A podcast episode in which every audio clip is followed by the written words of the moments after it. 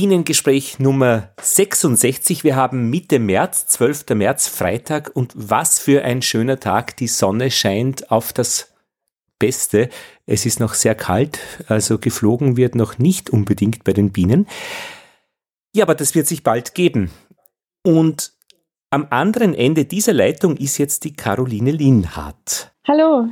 Du bist, wie sagt man denn, im Wallis.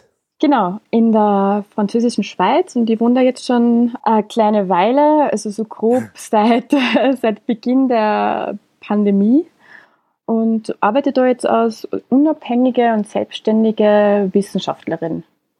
Was für eine schöne Gegend. Ja, ein bisschen höhere Berge wie bei uns daheim im Mostviertel, also ähm, so ungefähr das drei- bis vierfache höher.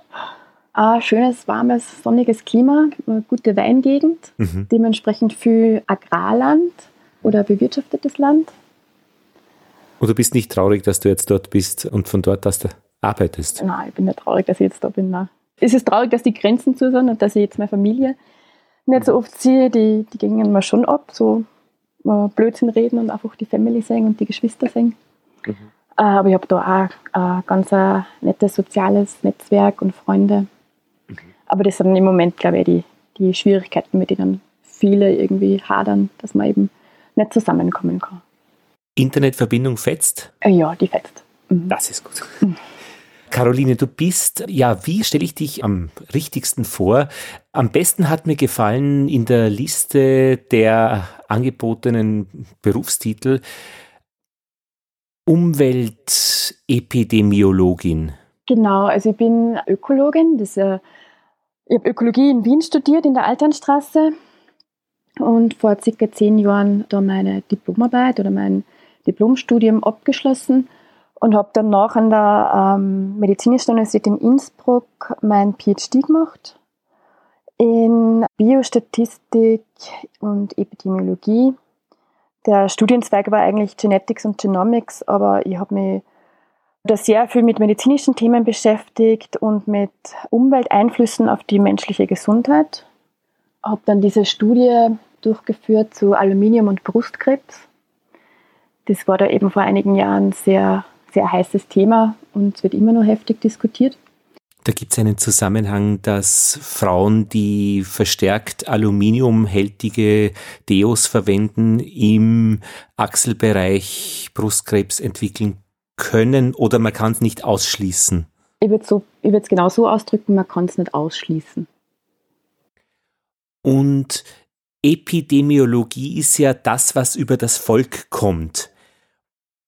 Und wenn das mit der Umwelt verbunden ist, geht es jetzt in deiner neuesten, in eurer neuesten Arbeit über die Gifte, die auf den Spielplatz kommen, nämlich das ganze Jahr über von den angrenzenden Feldern bei dieser Studie in Südtirol.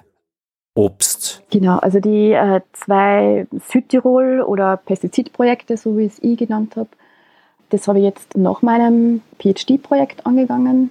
Also ich komme eben aus dieser Schiene von Ökologie, Medizin und Umwelteinflüsse und habe mich eben darauf spezialisiert, inwieweit Umwelteinflüsse oder Umweltgifte oder Umweltbelastungen zu chronischen Erkrankungen führen können. Und zwei so Vorstudien waren die sogenannten Pestizidstudien in Südtirol, wo man öffentliche Plätze, darunter eben ein Großteil an Spielplätzen, auf Pestizidrückstände hin untersucht haben. Und das Ergebnis kurz gefasst ist erschreckend hoch, das ganze Jahr über und genau. ähm, das hat wahrscheinlich doch ein bisschen was verursacht in der Umgebung oder auch äh, medial.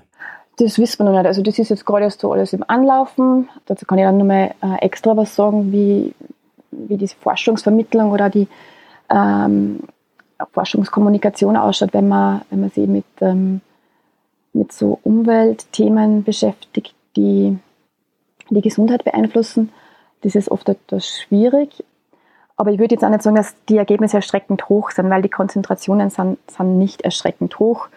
Wir wollen damit auch keine Panik machen mit diesen Ergebnissen, aber darauf aufmerksam machen, dass wir darüber reden müssen, weil diese Pestizidrückstände auf Plätzen gefunden werden, wo sie nicht hinkommen, auf sogenannten Nicht-Zielflächen oder auf Englisch Non-Target Areas. Mhm. Äh, und in der ersten Studie, die wir durchgeführt haben, ähm, habe ich ein gewisses ähm, Pestizid-Driftmodell aufgestellt, wo wir untersucht haben, wie weit verdriften, also wie weit verfrachten, äh, werden diese Pestizidrückstände verfrachtet. Ähm, das heißt, diese äh, Abdrift ist ein großes Problem, dass eben die Pestizide dann auf Flächen kommen, wo sie nicht hin sollen, mhm. äh, nämlich eben auf, auf öffentliche Plätze. Und Spielplätze sind insofern problematisch, weil halt da viele Kinder, also Spielplätze, da sind einfach Kinder unterwegs und Mütter, Schwangere. Und ähm, das sind besonders ähm, sensible äh, Personen in der Gesellschaft. Das heißt, Kinder im Wachstum haben noch ein Immunsystem, das aufgebaut wird, oder vor allem auch Kinder in der Pubertät. Mm, da ist der Hormoneinfluss spielt da mit und bei Schwangeren ist es genauso. Also Spielplätze sind sozusagen Hotspots, wo halt äh, vor allem ähm, Menschen sie aufhalten, die ähm, sensibler reagieren auf äh, sogenannte hormonaktive Stoffe. Und jetzt kommen wir mhm. schon viel tiefer ins Thema, weil Pflanzenschutzmittel oder auch Pestizide äh, sind großteils eben hormonaktive Stoffe. Das heißt, sie können ähm, ins eigene Hormonsystem eingreifen oder auch das äh, gewisse Hormone ähm, äh, nachmachen sozusagen und somit das Immunsystem stören. Und Immunsystem und Hormonsystem sind eben äh, da ganz eng miteinander verschränkt. Und ähm, da gibt es natürlich viele Einflussfaktoren, ähm, aber Störungen im, im, Hormonsystem und im Immunsystem können dann wiederum zu, zu chronischen Erkrankungen führen. Und gleichzeitig braucht es ja nicht diese Mördermengen, um hormonell wirksam zu sein. Genau, das ist ein ganz wichtiger Punkt, weil diese hormonaktiven Stoffe, die sind eben schon aktiv bei sehr, sehr geringen Konzentrationen. Äh, und daher ist dieses Argument, wir haben sehr, sehr geringe Konzentrationen gefunden, ähm, ja, das muss man dann eben wieder relativieren. Und die Nervengifte sind ja da auch noch einmal dabei. Ja, vielleicht kann ich da kurz einen Überblick geben. Also wir haben, ähm, wir reden ja jetzt einmal von sogenannten Pflanzenschutzmitteln oder eben Pestiziden. Da haben wir Mittel gegen ähm, Pilze, die sogenannten Fungizide, dann gegen Insekten, die Insektizide und gegen ähm, andere ähm, Pflanzenunkräuter. Da haben wir dann die Herbizide. Und äh, diese drei ähm, Bezeichnungen, die beziehen sich eben auf diese äh, Gegner oder auf die, auf die Pest sozusagen. Mhm. Schädling ist die Pest praktisch. Also Pestizid, Schädlingsbekämpfungsmittel. Pflanzenschutzmittel, also die Pflanzen müssen geschützt werden. Genau, also das, was der, die Pflanze schützt, das Wort Pflanzenschutzmittel ist dann immer praktisch ein Zid, nämlich das Schädlingstötungsmittel. Ja, genau. Wir haben eben diese drei Gruppen für die Insekten, für die Beikräuter und für die Pilze. Mhm. Und diese drei Gruppen können wiederum entweder hormonaktiv sein oder Nervengifte oder woanders ansetzen. Also Insektizide sind eben sehr häufig Nervengifte und Fungizide sind auch sehr häufig hormonaktiv. Aber es gibt natürlich auch andere Gruppen oder manche sind auch beides. Normalerweise sind die ja immer äh, im Zielgebiet des zu tötenden Organismus. Das heißt nicht unbedingt, dass äh, ein Mensch davon betroffen ist, wenn es gegen Insekten geht. Nein, das muss nicht unbedingt sein. Ähm, die, die Stoffe sind ja spezieller dafür entwickelt, um eben die Schädlinge, um bei den Schädlingen anzusetzen, im Nervensystem des Schädlings oder im Reproduktionssystem des Schädlings. Aber natürlich sind wir halt, äh, ja, ist, die, liegen wir alle der Biologie zugrunde mhm. und ja, ein Acetylcholinrezeptor, den gibt es eben nicht nur in Insekten, sondern eben auch beim Menschen. Und somit kann man nie ausschließen, dass diese Stoffe nicht andere Organismen, inklusive den Menschen, auch betreffen. Ja, das wäre mal praktisch die Landschaft, äh, was es gibt. Genau. Und in diesen äh, letzten Publikationen haben wir eben aus allen Kategorien, die wir jetzt genannt haben, eben aus den ähm, Insektiziden, den Fungiziden und den Herbiziden, sowie aus den hormonaktiven und aus den Nervengiften und auch gewisse äh, kanzerogene Stoffe ähm, haben wir quasi alles durch die Bank gefunden. Mhm. Glyphosat?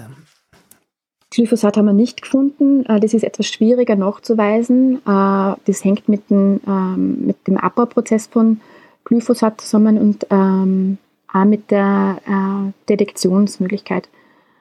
Also für Glyphosat müsste man äh, gewisse äh, Luftproben nehmen, die sie dann auf so äh, sogenannten PE-Polyethyrenscheiben aufkonzentrieren und das ist auch etwas äh, herausfordernde Methodik. Das wäre toll, das zu untersuchen und das würde er gerne untersuchen, aber dafür braucht es einen gewissen finanziellen Background und Finanzierung. Und ihr habt untersucht die Stoffe selbst, aber nicht die, Auf die Abbauprodukte. Es sind Abbauprodukte auch untersucht worden, also insgesamt sind über 300 Stoffe äh, in dieser Methode untersucht worden. Aber wir haben jetzt hauptsächlich die, die nicht metabolisierten Stoffe untersucht, mhm. also die Ausgangsstoffe. Jetzt könnte man ja vielleicht annehmen, solche Untersuchungen gibt es zuhauf, aber es gibt eigentlich nur, habt ihr herausgefunden, in den, aus den USA eine Studie, wo man dann vor allem im Boden geschaut hat, was ist in der Erde, beziehungsweise auch in Europa, in Sarajevo, genau. Und euer Ansatz war jetzt wirklich im Gras zu schauen. Genau, also wir haben eben da zwei Studien genannt, eine eben aus, aus Europa und ich glaube zwei Studien aus, aus den USA wo unter anderem eben auch ähm, Soil Samples, also Bodenproben genommen worden sind. Und äh, wir haben sie in dem Fall Gras angeschaut, also Grasproben genommen.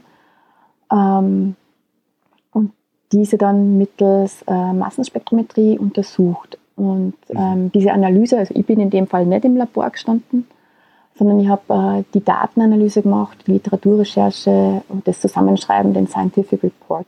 Und was ist da der Vorteil, wenn man das Gras anschaut oder das Spezielle? Ja, das Gras ist insofern interessant, weil es als äh, Stellvertreterprobe gelten kann für, ähm, für Gemüse und Obst aus benachbarten Gärten. Also es ist zwar klar, dass man Gras jetzt nicht essen kann, aber Aha, durch, die, durch die Drift oder die Verbreitung der Pestizide mit dem Wind oder mit dem Regen ist das Gras vergleichbar äh, zu, den, zu den Produkten, die rundherum angebaut werden, äh, den gleichen ja. Risiken ausgesetzt. Oder sagen wir mal, mhm. die Obst und Gemüse ist den gleichen Kontaminationsrisiken ausgesetzt wie das umgebende Gras. Natürlich kann man das nicht komplett vergleichen, ähm, wenn man jetzt auf die, auf die biologische Struktur schaut. Ähm, Gras ist wesentlich dünner und, und ähm, hat eben weniger Zellschichten wie äh, wie jetzt Apfel, äh, aber ich würde es jetzt auf jeden Fall mit Salat vergleichen. Ja. Ähm, und somit kann man dann auch Rückschlüsse auf diese ähm, auf Maximum Residual Levels, also auf die Grenzwerte für Obst und Gemüse Bezug nehmen.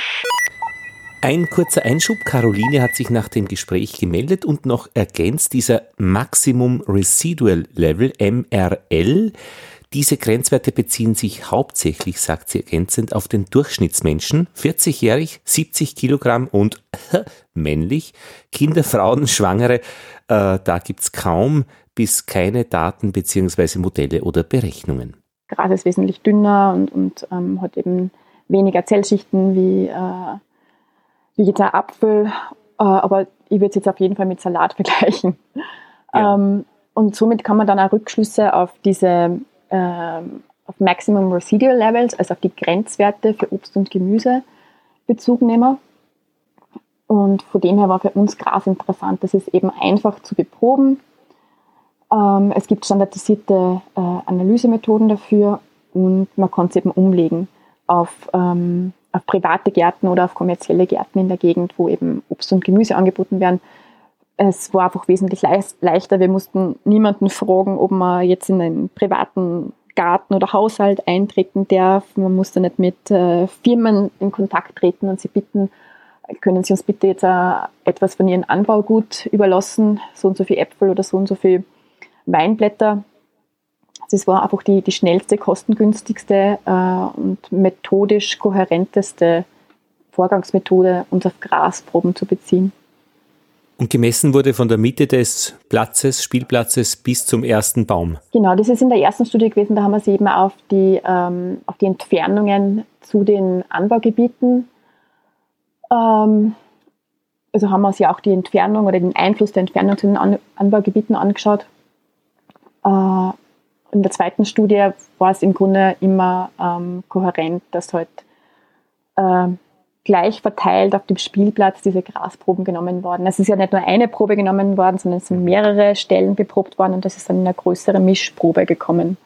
Aber dann eben verteilt übers ganze Jahr und überraschend waren auch im Winter, Herbst Sachen zu messen. Genau, es sind das ganze Jahr über ähm, Pestizide nachgewiesen worden. Es ist, wir haben, also ich bin sehr stark davon ausgegangen, dass man im, im Herbst, gerade zur Erntezeit, äh, sollte man dann nichts mehr nachweisen, weil dann ist ja das Produkt äh, bereit für, für den Verkauf und für die Nahrungsaufnahme sozusagen. Und im Winter, wenn dann ähm, quasi die Ruhephase ist für, für die Agrarfläche und nichts wächst, äh, sind wir auch davon ausgegangen, dass nichts aufgetragen wird und auch, dass die Halbwertszeiten der Stoffe relativ ähm, kurz sind. Das heißt, dass, sie, dass es kaum persistente äh, Pestizide gibt. Also das ist noch ein anderes Problem, über das können wir noch extra reden, über, mhm. über äh, Persistent Organic Pollutions, also über persistente äh, organische Verbindungen.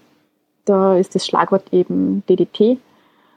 Aber da gibt es noch ganz, äh, ganz interessante neue Erkenntnisse dazu. Das sich dann so anreichert im Laufe der Nahrungskette nur extra übel ist. Zum einen das, ähm, bei DDT ist ja schon seit, äh, seit Jahrzehnten verboten und ist ein, ist ein Thema seit den 1970ern, als da das Buch von Rachel Carson rausgekommen ist, Der stumme Frühling. Mhm. Ähm, aber mittlerweile ähm, sind einige Publikationen rausgekommen, dass ähm, Formulantien, also Pestizide oder Pflanzenschutz, Pflanzenschutzmittel, bestehen ja nicht nur aus dem eigentlichen Wirkstoff, also aus dem Wirkstoff, ähm, der im Fungizid drinnen ist, im Herbizid oder im, im ähm, was habe ich jetzt vergessen, das dritte Fungizid, Herbizid, Insektizid. Also nicht nur um den, mhm. um den Wirkstoff, Wirkstoff selbst, sondern sind eben eingebettet in einer gewissen Form, Formulierung.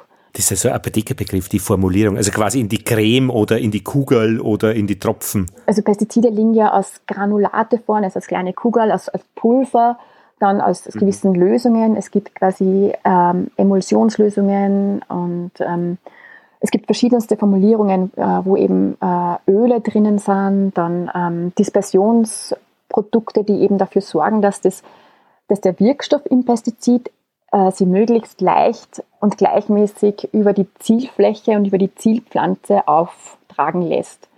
Mhm. Ähm, das heißt, es ist eine Mischung und quasi das eine, ein Produkt selbst ist schon eine Mischung aus verschiedensten aktiven Substanzen und dann kommen aber nur ganz viele verschiedene äh, Pestizide zusammen auf der Fläche. Also man muss sich das Ganze so vorstellen, dass ein Ackerland, eine Agrarfläche nicht nur einem Produkt ausgesetzt ist oder einen Wirkstoff, sondern dass da eben diese Formulierungen dazukommen, plus noch Insektizide, äh, Fungizide und Herbizide, also die und dann natürlich auch noch Fertilizer, also ähm, mhm. äh, jetzt fällt mir das deutsche Wort wieder nicht ein. Dünger? Dünger, genau, danke. eben ein gescheiter Dünger. Also da kommt, da kommt eine große Mischung drauf. Und äh, was man eben nicht weiß, ist, wie diese Mischungen zueinander reagieren und was die wieder quasi anstellen. Und auch bei der Zulassung werden diese Formulierungen an sich nicht getestet.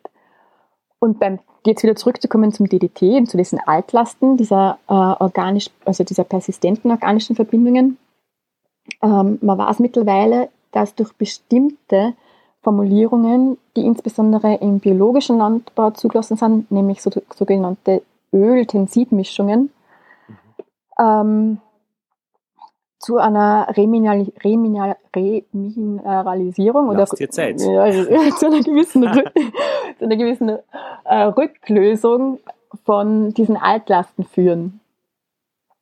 Äh, und dass besonders äh, gewisse Pflanzen wie ähm, Kürbisse, Kürbispflanzen, ähm, fähig sind, dann wiederum DDT und die Metabolite von DDT zu akkumulieren. Das heißt, man kann das Pech haben, dass man Bio einkaufen will und dann einen Kürbis erwischt, der dementsprechend hohe DDT-Belastungen hat.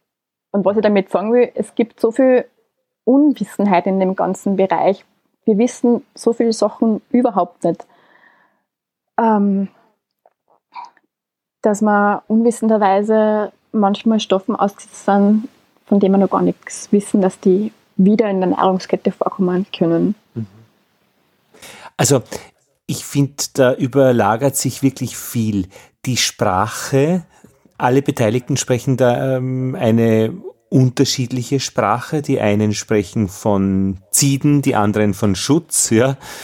Dann genau, das bezieht sich nämlich auf diese auf die Pflanzenschutzmittel oder auf die Pestizide. Also da mhm. sieht man schon eine große Diskrepanz zwischen den, ja, wie soll man es nennen, Stakeholder, Interessensvertreter.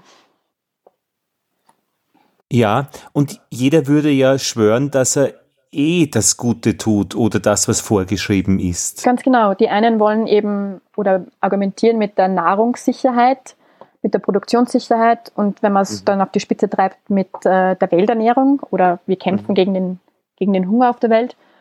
Und die anderen äh, ja, werden oft irgendwie damit in Verbindung gebracht, Panik zu machen, das Essen zu, ja, das einen das Essen schlecht zu reden oder den guten Wein schlecht zu reden. Also ich muss sagen, ich trinke auch sehr guten Wein, besonders den Wein, der aus dem Wald ist. Äh, aber der wird nicht ohne, ohne Pflanzenschutzmittel auskommen. Ähm, noch nicht zumindest in der Qualität. Aber es ist eben ein, ein Problem, auf das wir auch hinzeigen müssen, um, um zu anderen Lösungen zu finden.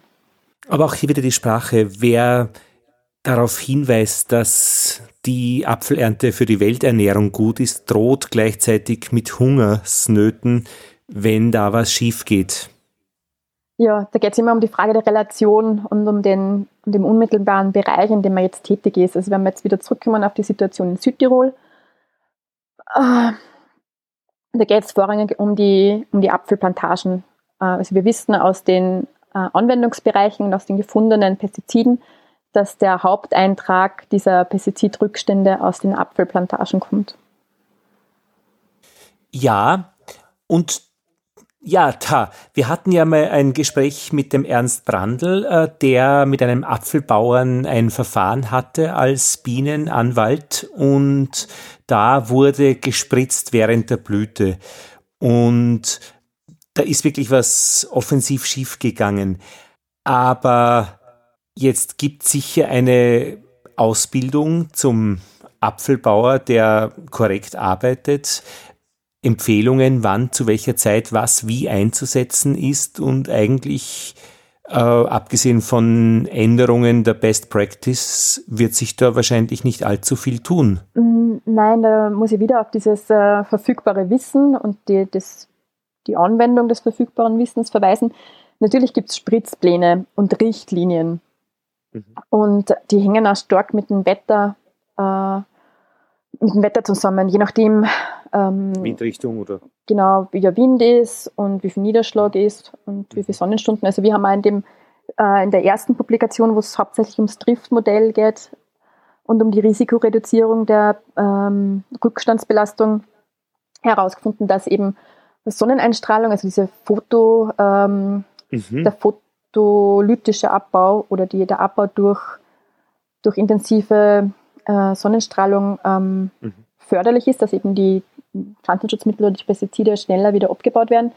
Wobei Wind äh, und Niederschlag ähm, zu, zu, höheren ähm, Belastungen führen in der Umgebung. Und deshalb müssen äh, ähm, Bauern eben diese äh, Spritzfolge einhalten, bei gewissen Windstärken dürfen die dann eben nicht spritzen. Mhm. Aber was wir eben auch in der ersten Publikation nachgewiesen haben, dass laut dem Modell, das wir aufgestellt haben, die Bauern äh, nur dann gespritzt haben, wenn sie wirklich auch äh, spritzen durften. Also ich habe da eben auch ein ganzes Set an meteorologischen Daten gehabt zu, der, zu dem Zeitpunkt, wo die Proben genommen worden sind, konnte dann quasi zurückrechnen, wie waren da die Windbestimmungen, die Windverhältnisse äh, und anhand der Halbwertszeiten der ähm, äh, Pestizide konnte ich dann sagen, ob es da eben Zusammenhänge gibt und zu was für einer Zeit die gespritzt worden sind, mit was für, mit was für äh, Umweltbedingungen, was für Windbedingungen. Und das war korrekt?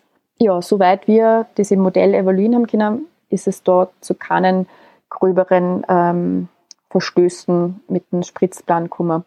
Aber ich habe natürlich diese Spritzpläne nicht. Die sind ja bisher ähm, mehr oder weniger geheim. Es gibt da auch nur ein zweites Verfahren mit dem Umweltinstitut München, ähm, wo die Südtiroler Bauern jetzt gezwungen worden sind, diese Spritzpläne ähm, herzugeben und offen zu legen. Das Umweltinstitut München hat die im Moment und ähm, jetzt werden wir schauen, wie wir jetzt weiter verfahren. Also äh, ich bin da jetzt lose involviert mit der Auswertung, aber das sind Spritzpläne, die liegen halt alle in Kopien vor, in Hardcopy oder in, in, in unübersichtlichen Datenbanken und da, da muss erst Ordnung geschafft werden und das ausgewertet werden. Weil das wäre ja naheliegend, dass man äh, transparente Datenbanken hat mit Schnittstellen, wo jeder Mann, jede Frau zugreifen kann, der Interesse hat, äh, zu schauen, was wird auf Parzelle 47a äh, gespritzt. Ja, das wäre sicherlich wünschenswert, wenn da quasi so ein Public Eye dran wäre, um das zu überprüfen.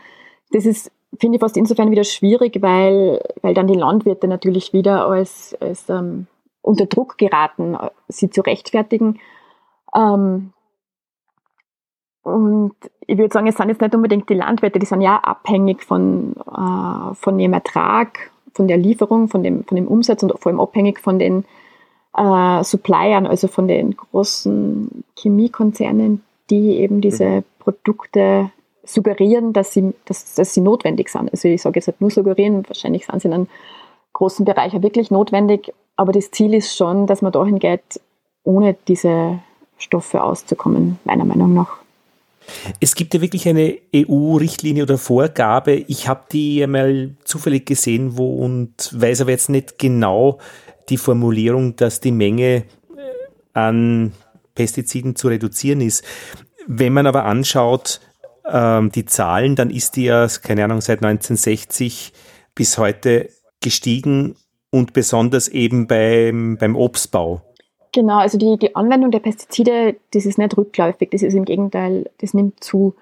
Und es ist ein ständiges Spiel in der Zulassung und in der Aufdeckung von Adverse Effects. Also man, man kann sich das so vorstellen, oder im, im Fall von Chlorpyrifos oder von Glyphosat, man ist draufgekommen, die haben negative äh, Wirkungen und negative Side-Effects, äh, Nebenwirkungen, jetzt auf Umwelt, Insekten oder den Menschen. Dann werden da Studien dazu durchgeführt und veröffentlicht. Dann wird das den Zulassungsbehörden nahegelegt. Und dann wird entschieden, ob das eben weiterverwendet werden darf oder nicht. Aber das sind ähm, Prozesse, die dauern ewig. Das kann man sich im, im Fall von Glyphosat anschauen. Und da gibt es eben auch das ganz tolle Buch von Helmut Burtscher, die Akte Glyphosat, äh, die eben auch diesen ganzen wissenschaftlichen Fraud in dieser Zulassungs, ähm, in diesem Zulassungsprozess offen liegt. Was meinst du damit? Wissenschaftlicher Fraud, Betrug praktisch? Äh, ja, da, da ist leider wirklich ein wissenschaftlicher Betrug dahinter. Wie, was ist das? Wie geht es? Ja, da müssen wir auch wieder ein bisschen weiter, ähm, müssen wir ein bisschen weiter ausführen und vielleicht zuerst so erklären, wie es ich verstanden habe, äh, wie, diese, wie die Zulassung von Pflanzenschutzmitteln funktioniert bisher. Also Firmen man kann sich vorstellen, die haben jetzt ein tolles Produkt gefunden, das funktioniert gegen einen gewissen Schädling. Und dann führt die Firma selbst diese Versuche durch, ob es zu Nebenwirkungen kommt und schaut sich das dann an Mäusen oder an Ratten an. Ähm, und das heißt, die Firma, die das herstellt, führt diese äh, Tests durch, ob die Stoffe verträglich sind oder ob sie schädlich sind. Und dann liefern die diese Firmen den Zulassungsbehörden und die kontrollieren das dann nochmal und lassen, geben dann quasi einen Stempel approved oder not approved. Und das ist halt vor allem in den USA läuft das immer nur so und im Fall von Glyphosat ist das eben über, über Jahrzehnte so gelaufen, dass quasi nicht eine unabhängige Behörde diese Versuche durchführt, sondern der Produzent des Stoffes selbst. Und der will natürlich sein Produkt auf den Markt kriegen und ähm, will nicht, dass das jetzt schädlich ist. Und da sind halt im Fall von Glyphosat ist es tatsächlich so, dass eben Daten unterm Tisch gefallen sind, die zeigen, dass es schädlich ist. Äh, und da gibt es eine Reihe von Versuchen, die das, die das aufzeigen. Und auf der anderen Seite sind halt dann, ja, also das ist so, dass da eben eine große Lobby dahinter ist, die dafür einsteht, dass man die Produkte am Markt behält. Ja, aber muss da noch, noch eine Zwischenstufe geben, weil wenn man schlechte Ergebnisse nicht veröffentlicht, wird irgendwann einmal was ausfliegen, äh, also rauskommen, auffliegen, so sagt man. Und dann gibt es irgendwie eine Sammelklage und das ganze Unternehmen ist hin. Ja, aber bis jetzt haben sie es eigentlich ganz gut überstanden. Also diese Prozesse dauern ja Jahre, Jahrzehnte und während dieser langen Prozessdauer wird das Produkt natürlich verkauft und hat einen gewissen Absatz. Und das kann man auch gleich einpreisen. Ja, das, das wird alles so kalkuliert. Also ich bin ja Ökologin und keine, keine Ökonomin. Ich würde gern äh, ein bisschen mehr Verständnis von der Finanzwelt haben. Aber die, die rechnen eben damit, dass man trotz der Probleme damit gut verdienen kann. Jetzt versuche ich es noch einmal äh, von einer zweiten Seite ähm, her für Glyphosat zum Beispiel zu reden. Äh, ein Landwirtschaftsberater hat erzählt, wenn man Glyphosat wegnehmen würde, weil da geht es um offene Ackerflächen, die dann erodiert werden würden, wenn man das nicht einsetzt, dann würde das so einen Rattenschwanz an neuen Umständen mit sich ziehen, die viel schlimmer sind, sagt er, wie das Glyphosat. Ist das eine Argumentationslinie, die du kennst so? Mm, das kann ich jetzt nicht beurteilen und ich kenne die Argumentation auch nicht. Äh, aber ich bin mir sicherlich, es gibt andere Möglichkeiten, um Flächen zu erhalten, damit sie nicht mhm. abgetragen werden. Ja, ja, natürlich. Man muss ja nicht unbedingt Nutzpflanzen darauf anbauen. Es gibt ja auch andere Pflanzen, die man zwischenzeitlich anbauen kann, um die Bodenerosion zu, zu stoppen mhm. oder auf, auf, aufzuhalten. Ja. Klar, Ertragmaximierung wäre dann eventuell wieder, warum man das dann doch mit Glyphosat leichter hat. Aber das ist doch dann dieser Begriff Ökosystemleistung. Also der, äh, was ich mir auf der einen Seite irgendwie abfacke, irgendwie im Sinne von, ich, ich mache was kaputt. Wenn mich das nicht vor der Hand betrifft, preislich, werde ich unbeeindruckt sein. Aber das Ökosystem, wenn das Leistungen bringt, ist es ja, geht sehr wohl in die Knie. Also da wäre doch ein Hebel. Ja, ganz genau. Das sehe ich auch so. Also das ist die, die Leistung des Ökosystems für die gesamte Gesellschaft. Gesamte nämlich, auch für die, die am Spielplatz noch äh, im, im, im, im Sand wühlen, die kleinen. Ja, insbesondere für die. Also es geht ja, es geht ja wirklich um eine Nachhaltigkeit und um eine langfristige Perspektive. Wie erhält man sie, die Ökosystemleistungen für den Menschen? Also das ist natürlich jetzt eine sehr anthroposophische Sichtweise. Alles ist für uns, für den Menschen und äh, alle anderen Lebewesen sind uns untertan und äh, liefern uns etwas, eben das Ökosystem liefert uns etwas. Ähm, ja, ich kann das leider auch nicht allen Menschen begreiflich machen. Es gibt wirklich ganz viele unterschiedliche Wertesysteme und für manche ist es eben wichtig, dass sie äh, eine intakte Natur genießen für Erholung und für Ernährung und dass sie gesund leben und äh, unter Anführungszeichen jetzt ganz plakativ gesagt ein friedliches Leben führen können. Und andere Menschen haben halt einfach den Wert, sie wollen jetzt unbedingt maximalen Profit machen und ähm, vielleicht gibt ihnen das dann Sicherheit. Also ich versuche das dann immer runterzubrechen, wirklich auf den Einzelnen. Warum reagiert der Mensch so oder so oder warum hat er diesen Wert oder jenen Wert?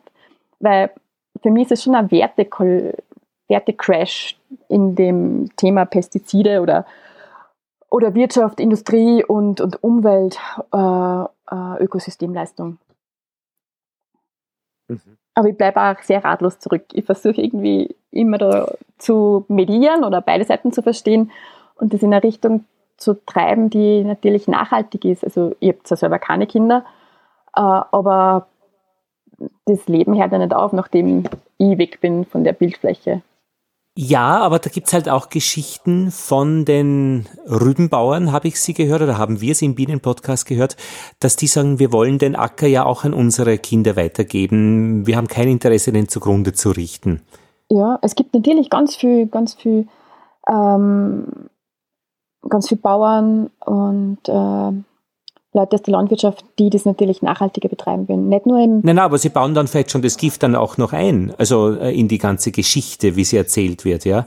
Das wird dann äh, praktisch argumentiert, dass das richtig ausgebracht wird und mit minimalen Schaden und so weiter, was auch immer dann die konkreten Argumente sind. Ja, das ist der sogenannte integrative, äh, die integrative Landwirtschaft, die eben auch in, in Südtiroler eine Form ist zwischen biologisch konventionell und integrativ, ja, wo es eben quasi eine eine gewisse Vermischung von konventionellen Landwirtschaft und ökologischer Landwirtschaft gibt. Das ist, ich glaube, integrative, integrativer Landbau heißt es, mhm. ähm, wo man gewisse Pestizide oder Pflanzenschutzmittel anwendet, aber eben mit, ähm, mit bestem Wissen und Gewissen ein, und gewissen Richtlinien.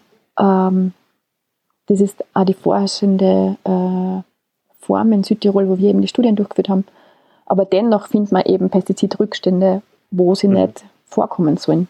Und trifft man dann den Schuldigen? Ich meine, weil wenn ihr das in einer Arbeit veröffentlicht, äh, da gibt es ja schon die Verursacher und die sind sehr klar. Und sagen die dann, pfft. Mm, ja, äh, also ich bin jetzt nicht durch, auch aufgrund der ganzen äh, Corona-Situation ist es nicht so, dass ich jetzt äh, öfter jemanden trifft, der mit mir darüber streiten will oder mal, mal drüber reden will. Begeistert ist von deiner Forschung? Ja, leider, leider nicht. Ähm, aber bei der letzten Pressekonferenz ähm, äh, haben wir durchaus einen, einen, Interessensvertreter von der anderen Seite gesehen. Mhm. Oder der hat da teilgenommen. Und ähm, ich finde es toll, dass da ein Austausch stattfindet. Und ich finde, das gehört auf jeden Fall wesentlich öfters gemacht, dass da ein Austausch stattfindet. Aber wir sprechen andere Sprachen und haben eine andere Methodik.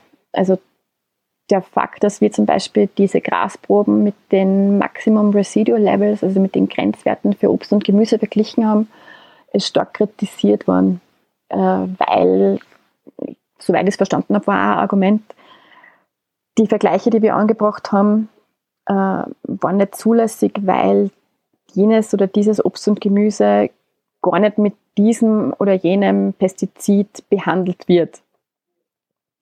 Aber da das jetzt quasi auf dieser Nicht-Zielfläche, in dem Umkreis von dem Ackerland trotzdem angebaut wird in privaten Gärten, ist quasi mhm. dieses Obst oder Gemüse potenziell in der Gefahr, durch Drift, passive Abdrift, mit dem Pestizid in Kontakt zu kommen. Und äh, ich rede zwar jetzt von Wahrscheinlichkeiten und von Möglichkeiten, aber unsere Studie hat halt einfach schwarz-weiß gesagt, dass das nicht nur äh, spekulativ ist, sondern diese Stoffe sind da, wir haben sie nachgewiesen was machen wir jetzt damit? Also wir, wir werfen quasi die Frage auf und haben keine Lösungsansätze oder halt keine, keine unmittelbaren Lösungsansätze. Das verstehe ich natürlich, dass das äh, sehr unangenehm ist. Kritik zu üben, ohne, ohne eine Lösung aufzuzeigen. Naja, ohne auch einen Schuldigen zu haben, weil wenn er glaubhaftig oder sie sagt, äh, ich habe eben nicht behandelt, der andere oder die andere dann äh, 17 Felder weiter durfte behandeln, weil die Umstände so sind. Und dann geht das eine auf die andere Seite. Ähm, sagen beide, wir waren es jetzt nicht. Also von der Schuld her. Ich, ich finde, das ist problematisch in ganz vielen Bereichen, wenn man von Schuld redet. Also wenn man von okay. Schuld redet im Bereich des Konfliktmanagements, dann wären wir nicht weit gekommen weil schon die, die einen in die Verteidigung gehen und die anderen äh, in Deckung. Wir müssen es akzeptieren, dass das ein Problem ist, das uns alle angeht, die Konsumenten, mhm.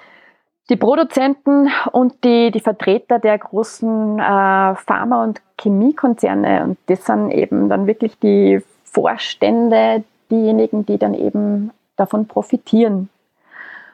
Und ähm, denen ist es natürlich egal, wenn jetzt da die, die Bauern äh, den schwarzen Peter zugeschoben kriegen. Also da sind viele verschiedene Interessensvertreter und die kehren einfach alle mal an den Tisch geholt. Das ist so unglaublich schwierig und wahrscheinlich wird das nie stattfinden. Ja, ja. Aber ich denke da jetzt wirklich ein bisschen utopisch. Also was ich mir wünschen würde, dass, dass da jetzt einmal ein Schluss ist mit diesen ganzen Schuldzuweisungen, ah, die bösen Bauern und ah, die argen Umweltschützer oder die, die Forscher, die nur Fragen aufwerfen, aber keine Lösungen bieten oder die halt nur diese unter Anführungszeichen Negativforschung macht und immer den, den Aufschrei äh, suggerieren, oh, es ist alles zu schlimm, wir, wir gehen unter vor lauter Umweltproblemen. Ähm, das stimmt schon, wir zeigen mit dem Finger dorthin, wo es weh tut und wo man was machen müsste. Aber es ist halt einfach einmal eine Einladung, um darüber zu reden, wie wir weitermachen, weil es man alle von uns, wir müssen alle essen. Wir sind noch nicht so weit, dass wir ähm, Chloroplasten eingebaut haben, wie diese lustige Schnecke, die da jetzt erst vor kurzem äh, vorgestellt worden ist. Kopf verloren hat. Genau, also das ist unglaublich. Den Körper verloren hat und einen neuen gebaut hat. Ganz genau, unglaublich cooles Tier. So weit sind wir noch nicht, dass, dass wir von ähm, Photosynthese leben können. Also wir, wir werden weiter, ähm, äh, also solange wir keine Veganer und keine Vegetar äh, Vegetarier sind, ähm, Geflügel, Schwein, Rind essen, Fleisch essen und eben auch Obst und Gemüse und die Produktion unserer Nahrungsmittel äh, sollte, sollte uns alle angehen. Ja, aber gleichzeitig glaube ich nicht unbedingt, dass man dem Vorstandsvorsitzenden, gut, na, der verdient ja viel Geld, dass er Entscheidungen trifft und die Verantwortung übernimmt. Genau, das ist der springende Punkt. Die Verantwortung. Mhm. Und ich meine, aber er ist ja auch Konsument und äh, das Geld, das seine Firma verdient, äh, wird er wahrscheinlich dann von den Aktionären wiederum ähm, die dann profitieren. Und die Aktionäre sind dann möglicherweise aber dann auch wieder Eltern mit Kindern, die im Gras lutschen. Also von der Seite ja, her. Ja, vielleicht. Und da, da bin ich eben bei dem, was ich vorher schon gesagt habe, wenn es um diese Werte, Wertesysteme von Menschen geht. Also ich weiß nicht, ob jetzt ein CEO aus einer großen Pharma- oder Chemiefirma, wie weit ihm das am Herzen liegt oder wert ist für ihn selbst, sich gesund zu ernähren. Mhm. Äh, und wenn, dann hat er auf jeden Fall genug Geld, um die Produkte zu kaufen, die die frei von Rückständen sind. Oder das ist eben wirklich eine, eine Frage von, von Geld auf ganz vielen verschiedenen Ebenen. Aber die biologische Landwirtschaft, wie sie definiert ist und zertifiziert ist und in all ihren Ausformungen bis zur Demeter-Betrieb, äh, ähm, also besonders strenge Formulierung, beinhaltet ja eh durchaus Marktpotenzial. Ähm, ja, da will ich auch gerne nur auf einen anderen Spezialisten verweisen, und zwar auf den Urs Nigli. Der ist Agrarforscher äh, am Forschungsinstitut für biologischen Landbau in der Schweiz und in Österreich. Also auch zufällig so wie Schweiz- und, und Wien-Bezug. Und der ähm, beschäftigt sich ganz intensiv mit diesen Fragen. Ähm, wie, wie eigentlich der biologische Landbau die biologische Landwirtschaft ähm, realistisch umsetzbar ist und quasi den konventionellen Landbau ersetzen kann. Und der geht davon aus, dass der biologische Landbau da Grenzen hat. Und mhm. ähm, in einem ganz tollen Interview von ihm, erst vom, vor ein paar Tagen, am 9. März ist es in Falter erschienen, äh, spricht er eben auch davor, dass biologische Landwirte weniger Angst haben sollen für Innovationen. In dem Sinn hat er auch davon gesprochen, von, ähm, von der Gentechnik und von CRISP, äh, dass man sich vielleicht auch resistenten Orten zuwenden kann, zusätzlich zur äh, pestizidfreien Bewirtschaftung. Äh, aber da verweise ich wirklich auch auf den äh, Experten Urs Nigli, wenn es um, die, um das Potenzial der ökologischen Landwirtschaft geht. Mhm. Und im Moment reicht es nicht aus, sagen sie alle. Aber ich bin eben kein Agronom. Ähm, da habe ich zu wenig ähm, Expertise in der, in der Ökonomie, um das zu beurteilen, ob, äh, ob die ganze Welt durch Biolandwirtschaft ernährt werden kann. Naja, aber nimm die Vögel dazu. Also wenn die äh, sterben äh, in der konventionellen Betriebsführung, ähm, wenn man das dazu nimmt, gibt es wahrscheinlich eh keinen anderen Weg. Na, also ich glaube, dass, das, dass die, wenn wir so weitermachen, also ich bin fest dafür überzeugt, wenn, wenn die Menschheit in dem ähm, in der Art und Weise weiterlebt äh, mit Landwirtschaft und Produktion und der, der Maxime, alles zu ähm, alles zu steigern und dass es äh, immer wieder mehr Wertertrag haben muss, dann werden wir halt diese Ökosystemleistungen ruinieren. Wir, es, diese Welt, diese Kugel bläst sie nicht auf, es, die gibt nicht mehr Raum her, die gibt nicht mehr Ressourcen her. Mhm. Äh, natürlich wird, wird davon spekuliert, dass man halt dann am Mars ausweicht, wenn es auf der Erde nicht mehr reicht. Aber es ist ein begrenztes System. Und mit dem, was wir da haben, muss man halt einfach dementsprechend vorsichtig umgehen, dass man es halt äh, gut nützen kann.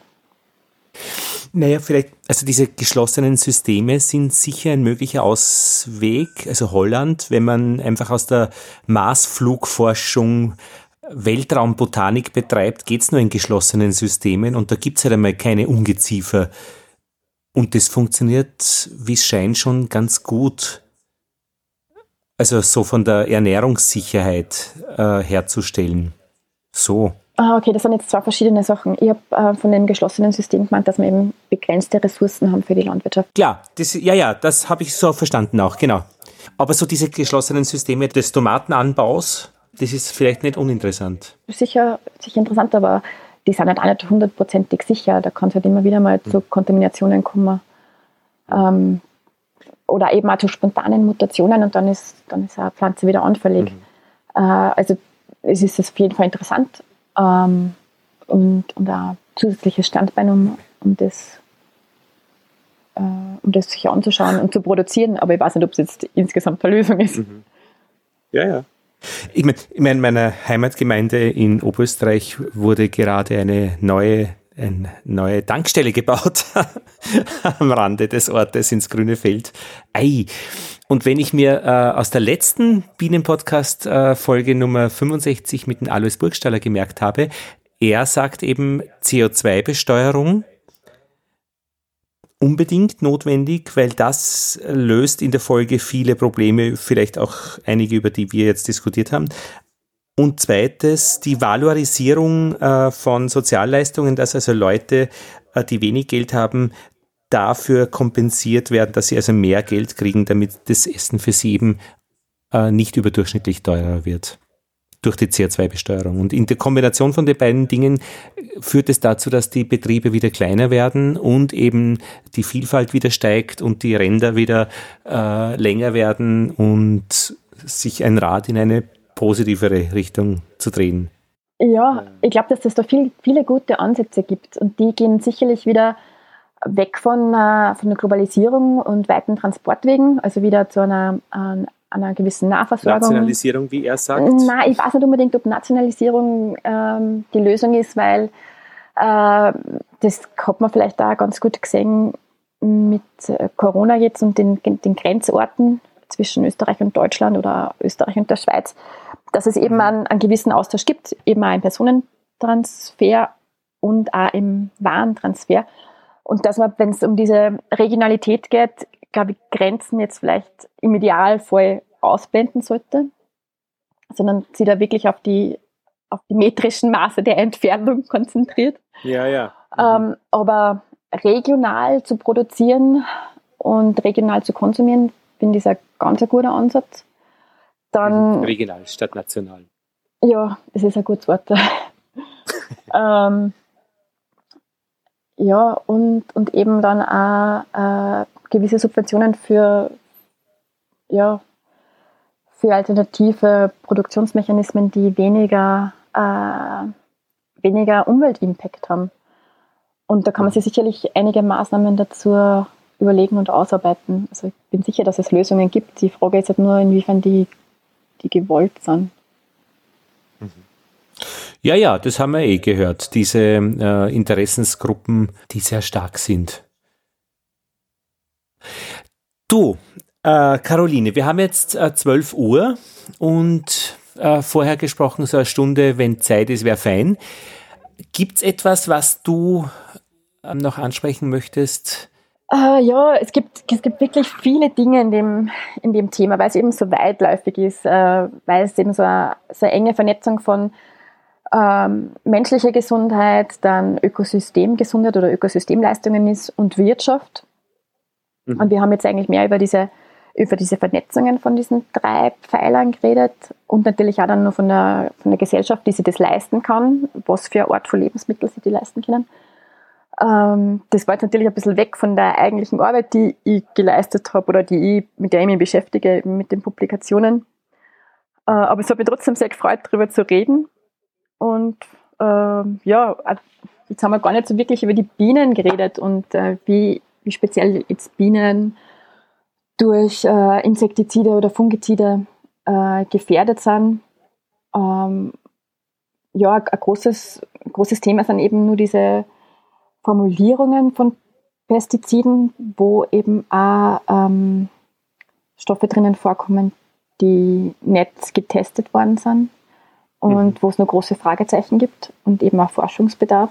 So mit Tensiden, also diese äh, Beimengungen. Genau, die sind eben ein Mittel, um die Wirkstoffe in Lösung zu halten und besser zu verteilen. Das sind Öle und Tenside und in Abhängigkeit vom, vom Bodenwasser und dieser Mischung von Ölen und Tensiden können zum Beispiel Altlasten wieder äh, remobilisiert werden und dann eventuell äh, akkumuliert werden in den, in den Pflanzen, die dann eben zum Verzehr verkauft werden. Und das sind eben diese, dieses eine mit den Tensiden und den Ölen, eben auch im Biolandbau, eine große Frage.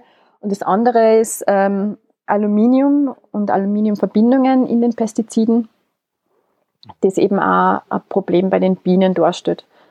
Also für Bienensterben geht ja auch auf das, äh, auf das zurück, dass dann die Bienen irgendwie orientierungslos wären. Mhm. Ähm, und da gibt es einige Publikationen, die darauf hinweisen, dass da eben die Aluminiumverbindungen in den Formulierungen der Pestiziden damit verantwortlich sein, aber eben auch das Aluminium kann auch von ganz vielen anderen Quellen kommen. Äh, mhm. Ja, aber summa summarum geht es eben um diese Umweltrückstände ähm, oder Umweltgifte, die dann eben Insekten und ganz speziell eben dann die Bienen beeinträchtigen. Ja, natürlich die Summe aller Belastungen wenn dann noch die Varroa-Viren dazukommen. Ja, das macht es immer so schwierig, dass man einen Schuldigen findet. Also oft wollen wir ja eine einfache Lösung haben und eine einfache Antwort. Und wer ist schuld daran? Aber wir müssen wegkommen von dem. Das ist nicht ja. der richtige Ansatz, um Lösungen ja, zu finden. Ja, es ist auch das Spannendere Diskutieren, wenn man wegkommt vom Schuldigen. Ja. Aber ich glaub, ist ein bisschen so eine religiöse Herkunft. Gell? Ja, aber das, ich meine, wenn ich jetzt sag, wenn ich jetzt den Finger nehme und auf jemanden zeige und sage, du bist schuld, du bist schuld, mhm. das ist natürlich auch irgendwie dieses, jetzt rede ich da von Österreich, diese katholische Erziehung und äh, gibt ja genug Mantras, wo, man dann hört, durch meine Schuld, durch meine große Schuld. Aber das hilft uns überhaupt nicht weiter und das, ähm, das spaltet auch nur.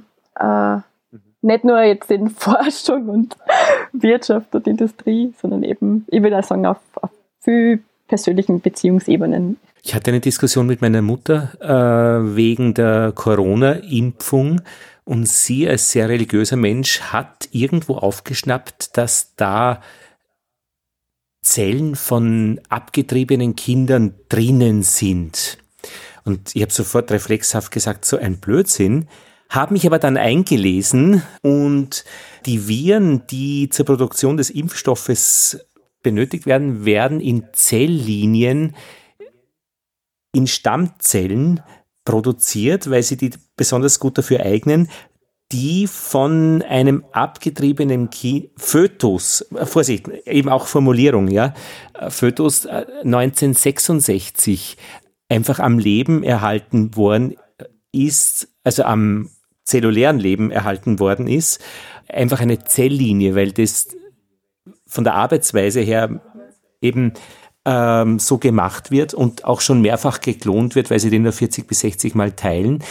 Und es hat sich tatsächlich der Papst ausgesprochen, dass das eine lässliche Geschichte ist. Also man darf diese Impfung akzeptieren, weil es derzeit einfach keine sinnvolle andere Möglichkeit gibt. Ja, also das stimmt. Bei, bei den Zelllinien, die eben für die ganzen In-vitro-Tests herhalten müssen, gibt es unterschiedlichste Zelllinien, die irgendwo ihren mhm. Ursprung haben. Und ja, ja. Äh, die Stammzellen haben halt dann ihren Ursprung entweder in, von den Nabelschnuren oder von äh, Embryonen oder ja, genau. Föten oder Aborten. Und ähm, zum Beispiel die, mhm. die, also die Zelllinien für Versuche im Bereich der Brustkrebsforschung, die stammen auch von einer gewissen Patientin, ähm, ich glaube auch aus den 80er oder 90er Jahren. Und die sind eben die weiter kultiviert worden und das, die mhm. gelten quasi als standardisierte Zelllinie für die mhm, Versuche. Genau, standardisiert. Ja, ja. Mhm. Aber in der Diskussion ist es wirklich eine Herausforderung, sich da zusammenzureden äh, mit Menschen, die vielleicht äh, einfach ihre übliche Literatur aus religiösen Quellen, aus Zeitschriften, aus dem Groschenblatt der Kirchenzeitung und jetzt keine davon ist irgendwie abzuwerten haben. Oder eben in meinem Fall einfach äh, skeptischerweise sofort reflexhaft sagt, das ist ein Blödsinn. Und dann gibt's eben durch, das, durch Nachschauen doch eine Annäherung, wo wir dann in irgendeiner Weise noch immer nicht geklärt haben, wie das ist mit der Abtreibung. Und der Bundespräsident, naja, der eine Kandidat ist für die Abtreibung, der andere ist gegen die Abtreibung und klar ist, wer wen wählt, egal wie der sonst noch ist. Also spaltet praktisch diese Frage Abtreibung Menschen in die einen oder in die anderen. Und da müssen wir, glaube ich, ein bisschen wegkommen von der Geschichte. Ja. Äh, um die Probleme zu lösen. Ja, äh, es ist nicht lustig, ich lache jetzt trotzdem, ich, ich lache, weil, weil wir so einen weiten Bogen gespannt haben ähm, mhm. über so viele Themen. Und ich greife es jetzt trotzdem nochmal auf, das Thema Abtreibung, äh, besonders weil ich sehr lange in Tirol gelebt habe, über zehn Jahre und nur sehr verbunden bin mit Innsbruck und Freundinnen und auch mit, ähm, mit den Frauen dort. Mhm. Und äh, Tirol ist sicherlich äh, nur stärker im katholischen Background oder sagen wir mal, der Katholizismus ist noch stärker verankert in den Köpfen der Tirolern als in den Wienern. Ich, ich lehne mir aus den Fenstern und sage, es gibt da Ost-West-Gefälle in Österreich äh, und, und Abtreibung. Äh, über das müssen wir einmal sprechen, vielleicht nicht unbedingt bei dir im Podcast, aber das kehrt auf jeden Fall. Nicht unbedingt ein Bühnengespräch, nein. Ähm, in, in Tirol macht tatsächlich nur ein einziger Arzt, der bald in Pension geht, Abtreibungen. Und der, das ist schwierig. Ähm, das wird sehr viel, sehr viel Schuld, das haben wir wieder bei der Schuld, sehr viel Schuld ähm, mhm äh, Frauen eingeredet, wenn sie, wenn sie so einen Abbruch vornehmen wollen. Und es gibt wenig Informationen und wir sind da fast ein bisschen im Mittelalter, was das angeht. Naja, und da gibt es auch noch einige Ebenen, die da zustande kommen. Also wenn unser geschätzter Bundespräsident Van der Bellen von Abtreibung spricht und auch das meint, dass äh, unter gewissen echt, echt blöden Umständen ähm, Embryos oder ungeborene Kinder eine glaube, offene Wirbelsäule haben und unter Schmerzen vielleicht ein Jahr leben, dann setzen sich Eltern, Ärzte zusammen und diskutieren ernsthaft und voller Schmerzen eigentlich diese Frage. Und die dürfen das dann auch später äh, abtreiben, dieses Kind oder diesen Embryo oder wie man es auch nennt. Aber es urteilen viele Menschen über diese schmerzvolle Geschichte, wo wirklich nichts geschwind gemacht wird. Und diese Sache ist dann nur mehr zu trennen von der grundsätzlichen äh, Recht einer Frau auf ihren Körper und ist noch einmal zu trennen von dieser Frist äh, von drei Monaten, ähm, wo ich da mit meiner Mutter zum Beispiel auch diskutiert habe, weil die Alternative ist natürlich, dass bei unerlaubten Schwangerschaftsabbrüchen im Graubereich in Hinterhöfen einfach dann die jungen Mädchen sterben. Ähm, und wer ist in der Lage zu urteilen, äh, was besser ist? Also da erhebt man sich an Gottes Stelle. Das war mein Argument mit meiner Mutter. Ich bin da auf deiner Argumentationsseite. Dass, dass, äh, dass das wirklich eine, eine ganz schwierige Entscheidung ist für, für jede Frau und die man großteils mit sich selbst ausmachen muss. Und da gibt es ganz viele Einflussfaktoren, ähm, wie das soziale Umfeld ist, ob man einen Partner hat, wie, wie die Partnerschaft ausschaut, ob das äh, gewollt ist, nicht gewollt ist, was die Frau selbst vom, vom Leben erwartet, was für Möglichkeiten sie hat, ob das Kind gesund ist oder ob, er, ob ein Risiko besteht, dass es eben äh, schwere Krankheit hat äh, oder Beeinträchtigung. Das ist, das ist so speziell auf dem eigenen Fall. Und da kann, glaube ich, kein Außensteher, der nicht davon betroffen ist, da ähm, einen Stempel draufdrucken auf, auf irgendeine Entscheidung und sagen, das ist falsch oder nicht falsch. Ja, aber dennoch werden Gesetze gemacht für oder dagegen. Ja, und diese Gesetze die wirklich sind, alle betreffen. Ja, ganz genau. Ähm, da sind ja eben über Jahrzehnte Gesetze gemacht worden, wo Frauen nicht mit einbezogen worden sind als Entscheidungsträger. Ja, wo über sie auch gesprochen wird. Meine Mutter hat zum Beispiel gesagt, und das war für sie dann die Schlüsselstelle, ja, diese Frauen, die haben es ja gewusst, worauf sie sich einlassen, wenn sie Sex haben mit jemandem. Und das finde ich doch in gewisser Weise zynisch. Ja, das ist. Auch darüber eine Aussage zu treffen. Ganz genau, das ist sehr zynisch und vor allem spiegelt es für mich eine Generation von Frauen wider, denen eingetrichtert worden sind, dass sie selbst mhm. schuld sind. Und äh, mhm. Schuld. Schuld und auch, dass die Verantwortung immer nur bei der Frau liegt. Also einerseits liegt die Verantwortung, wenn was passiert, bei der Frau. Mhm. Und wenn, aber entscheiden darf sie nicht, aber entscheiden, ob sie es haben will, das Kind oder nicht, darf sie nicht mhm. selbst. Und wenn sie sich dann selbst entscheidet, wird sie nur verurteilt und wird sie in ein mhm. bestimmtes Eck gestellt. Also das sind ganz viele miese, alte Strukturen, die man mal über den Haufen werfen muss. Naja, und nachdem meine Mutter ja grundsätzlich eine freundliche Frau ist, kann man natürlich fragen, woher sie diese Einstellung oder wie sie die generiert hat. Die sicherlich von den Eltern kommen, aus der Gesellschaft, aus der Zeit, aus den 30er, 40er, 50er, 60er und nur weiter rauf. Von den Herren? Von den. Meistens? Ja, ja na sicherlich, aber Frauen haben sich halt auch äh, auf eine gewisse Art und Weise aus, wahrscheinlich auch oft aus einem Überlebenstrieb heraus den Männern unterworfen oder angebiedert und in das System das so eingegliedert. Das war die Geschichte, dass man, ich glaube, in Amerika in einem Gebiet äh, getestet hat, ob das bedingungslose Grundeinkommen funktioniert. Und das Erste, was, die was passiert ist, ist, dass sich die Frauen scheiden haben lassen. Ja, gebt den Frauen nicht so viel Macht, weil sonst werfen sie das System die sind weg, Die sind draufgekommen, Alter, wir werden da nur irgendwie zum ich sage jetzt keine schlimmen Wörter äh, äh, gebraucht und äh, die Wäsche müssen wir noch waschen. Nein, ich sag's dir. Aber ich meine, ähm, Caroline, was wir da so, so jetzt quasi weit weg von unserem Zielgebiet reden, ist von der Argumentationsart sicherlich auf Pestizide, Landwirtschaft, Nachhaltigkeit und das Thema anzuwenden, worüber Ganz genau, wir... Bring's auf den Punkt. Frauen an die Macht mit einem viel empathischeren, viel allumfassenderen Zugang. Äh, Weltfrieden ja, für alle. Nein, ja, schon ein, dieses ein, her, ein hehres Ziel und natürlich ein, gewisse, ein gewisser Sarkasmus dahinter.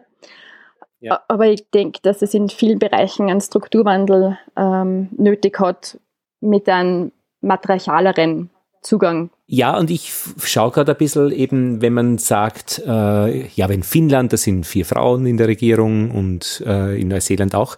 Also gerade in den EU-Ländern kann man ja eigentlich, wer über Deutschland viel jammert, dass da nichts weitergeht, kann sich ein anderes Land aussuchen und dorthin ziehen. In Amerika macht man das schon sehr viel besser oder leichter, äh, dass man da halt dann für bestimmte politische Einstellungen nach Kalifornien geht. Mhm. Das finde ich ist bei uns noch nicht weit ausformuliert. Und dann gäbe es halt vielleicht irgendwo ein Land, wo die Landwirtschaft auch schon weiter voran ist. Und dort müsste man dann hin. Nicht? Aber letztlich sind wir dann alle am selben Planeten. Ganz genau. Und ähm, ich habe auch längere Zeit in, in Norwegen gelebt und dort auch studiert. Und Norwegen hat mhm. ein ja, anderes äh, Sozialsystem und eine andere Art von Frauenförderung, mhm. auch mit der äh, Karenzaufteilung eine entwickeltere Frauenförderung, ein entwickelteres Sozialsystem. Insgesamt Skandinavien ist, da, ist da auf jeden Fall Vorreiter. Das ja sehr gut heiße. Andererseits muss man auch dann wieder schauen, Skandinavien hat da andere finanzielle Voraussetzungen oder insbesondere Norwegen hat durch die Ölressourcen andere finanzielle Voraussetzungen wie jetzt mhm. Italien oder Österreich. Ja, aber Einstellung braucht dann doch nicht unbedingt nur nicht nur Geld. Ich glaube, es, es braucht Geld und, die, Geld und die Haltung. Also nicht die Haltung mhm. alleine lässt dann daran zugrunde gehen, weil man keine Mittel hat für die Umsetzung. Und äh, ja, Geld alleine kann vielleicht manchmal äh, die Haltung aufweichen. Wo würdest denn du gerne am liebsten leben? Äh, das ist schwierig. Also ganz, ganz einverstanden bin ich mit der Schweiz auch nicht, vor allem mit der äh, Situation der Frauen oder der Frauenförderung oder der Familienpolitik in der Schweiz bin ich überhaupt nicht einverstanden damit. Es gibt da zum Beispiel keine, keine Karenz für Väter. Es ist erst im Sommer über, über diese zwei Wochen Vaterschaftsurlaub abgestimmt worden. Mhm. Urlaub. es gibt da keine Karenz für Väter. Es gibt einen zweiwöchigen Vaterschaftsurlaub und der ist äh, ein großes, sehr umstritten. Ja, die Schweiz schaut natürlich auch oft auf andere Länder ein bisschen herab in dem Sinne von ähm, diese EU-Länder mit den hohen Sozialleistungen, die sind alle nur verschuldet und bringen nichts weiter. Das ist ein bisschen so die Stimmung, die manchmal auch herrscht. Aber ich glaube. Ähm, das ist utopisch. Also ich, ich glaube, dass die Frage auch nicht richtig ist. Ja. Weil wie würdest du gerne leben? Das wäre vielleicht die bessere Frage. Das ist Frage. die bessere Frage, ja. Ähm, ja, ich würde gern selbstbestimmt leben, ohne Angst davor zu haben, dass, äh, dass man als Frau, wenn man jetzt schwanger wird, äh, Angst haben muss, abgehängt zu werden oder alleine dasteht. Das heißt, dass äh, genügend ähm, Systemleistungen da sind, um Frauen zu ermöglichen, dass sie weiter arbeiten können, aber auch Zeit haben für die Kindererziehung. Das ist ein Spagat und ich glaube, dass das in der Form, wie es im Moment praktiziert ist, fast nicht möglich ist, weil immer irgendwas zu kurz kommt. Und da muss man sicherlich auch in die Richtung gehen, äh, wie schaut die Arbeit der Zukunft aus? Muss, man, muss wirklich jeder äh, 40 Stunden die Woche, 50 Stunden, 60 Stunden die Woche arbeiten? Also die, die Arbeitsstunden oder die, die, der Wille zur Arbeit ist jetzt, sagen wir, ein, ähm, in der Schweiz sicherlich eine andere Einstellung wie in Österreich. Mhm. Äh, und auch, damit man eben Arbeit und gerechtes Einkommen für, für alle hat, äh, glaube ich, ist ein guter Ansatz, dass man Arbeitsstunden reduziert und äh, die Vermögen, Vermögen anders aufteilt. Also es ist im Endeffekt eine große, große Geldfrage und auch eine ganz eine große gesellschaftspolitische Frage, wie, wie wollen wir alle leben? Man, wollen wir weiter in diesen Hyperindividualismus leben, wo jeder für sich selbst versucht, das Maximale rauszuholen in der kurzen Lebenszeit, die er hat? irgendwie habe ich das Gefühl, es wird, egal ob jetzt wirtschaftlich oder individuell, in diese Richtung laufen. Ein Unternehmen schaut, dass auf kurze Zeit das maximalen Profit macht und, und wir schon irgendwie auch in dem, ja, für, für sich in kürzester Zeit das Beste rauszuholen. Äh, das lässt sich jetzt eigentlich auf viele Themen, die wir da jetzt besprochen haben, umlegen. Und ich glaube, dass das nicht der richtige Ansatz ist insgesamt. Also ich persönlich würde gerne Zeit haben für meine Interessen, für meine Forschung, für, für Sport, für ein gesundes Leben. Und wenn es irgendwann einmal gibt, äh, würde dann natürlich auch toll sein, wenn man Zeit hat für, für Familie und wenn man eben eine gewisse, gewisse Werte oder gewisse Wichtigkeit, die man im Leben erkannt hat, dann weitergeben kann. Also diese zwei Linien, die gibt es ja auch wirklich schon formuliert. Die eine Linie, die sagt, es ist diese nachhaltige Energie, Bereitstellung äh, nicht unbedingt eine furchtbare Geschichte, dass man jetzt nicht mehr mit Verbrennungsmotoren durch die Gegend blasen kann, sondern es ist eigentlich cool, dabei zu sein. Das ist eine spannende Geschichte und man will dort mit dabei sein, mitmachen an dieser Transition. Also nicht als Strafe wiederum empf zu empfinden. Und die zweite Geschichte, die Karriereplanung, die eben nicht unbedingt das Geldmaximum, sondern letztlich das Karma als äh, Größe des Anzustrebenden gilt. Also dass man sagt, nicht der höchste Punkt der Karriere soll erreicht werden, sondern der verträglichste, was auch immer das dann bedeutet. Ja, das klingt jetzt fast ein bisschen zu äh, spirituell, aber ja, eben einen, einen sinnstiftenden, sinnstiftenden äh, einen sinnstiftenden Wert auch haben in der Arbeit, irgendeinen einen anderen Value als, als jetzt nur mhm. einen monetären oder einen, einen Sicherheits- Gedanken, weil viele, glaube ich, gehen ja arbeiten und sagen, ja, weil ich dann eben eine ordentliche Pension brauche und, und eben auch diese Angst gemacht wird, wenn du jetzt nicht diese und jene Arbeit erfüllst, mit der musst du auch nicht unbedingt einverstanden sein oder du musst gar nicht wissen, um was wirklich geht. Hauptsache du mh, hm, erledigst den Job, der von dir verlangt wird. Und wenn du den nicht magst, dann verlierst du die Sozialleistungen und dann, dann verlierst du das und das und das und das und das. Ich verwende den Begriff Karma immer dann, wenn ich ersetze eigentlich meine ich damit ethisch überlegt. Aber ethisch wäre eigentlich der richtige, das meine ich damit, sinnstiftend, genau.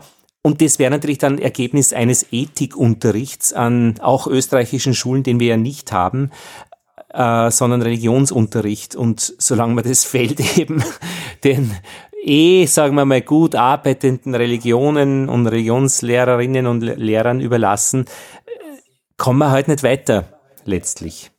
Die Ethik ist schon was, was uns fehlt. Mhm, kann ich zustimmen. Ich glaube auch, dass da Ethikunterricht oder ein gewisser ethischer Zugang da auch hilfreich sein kann.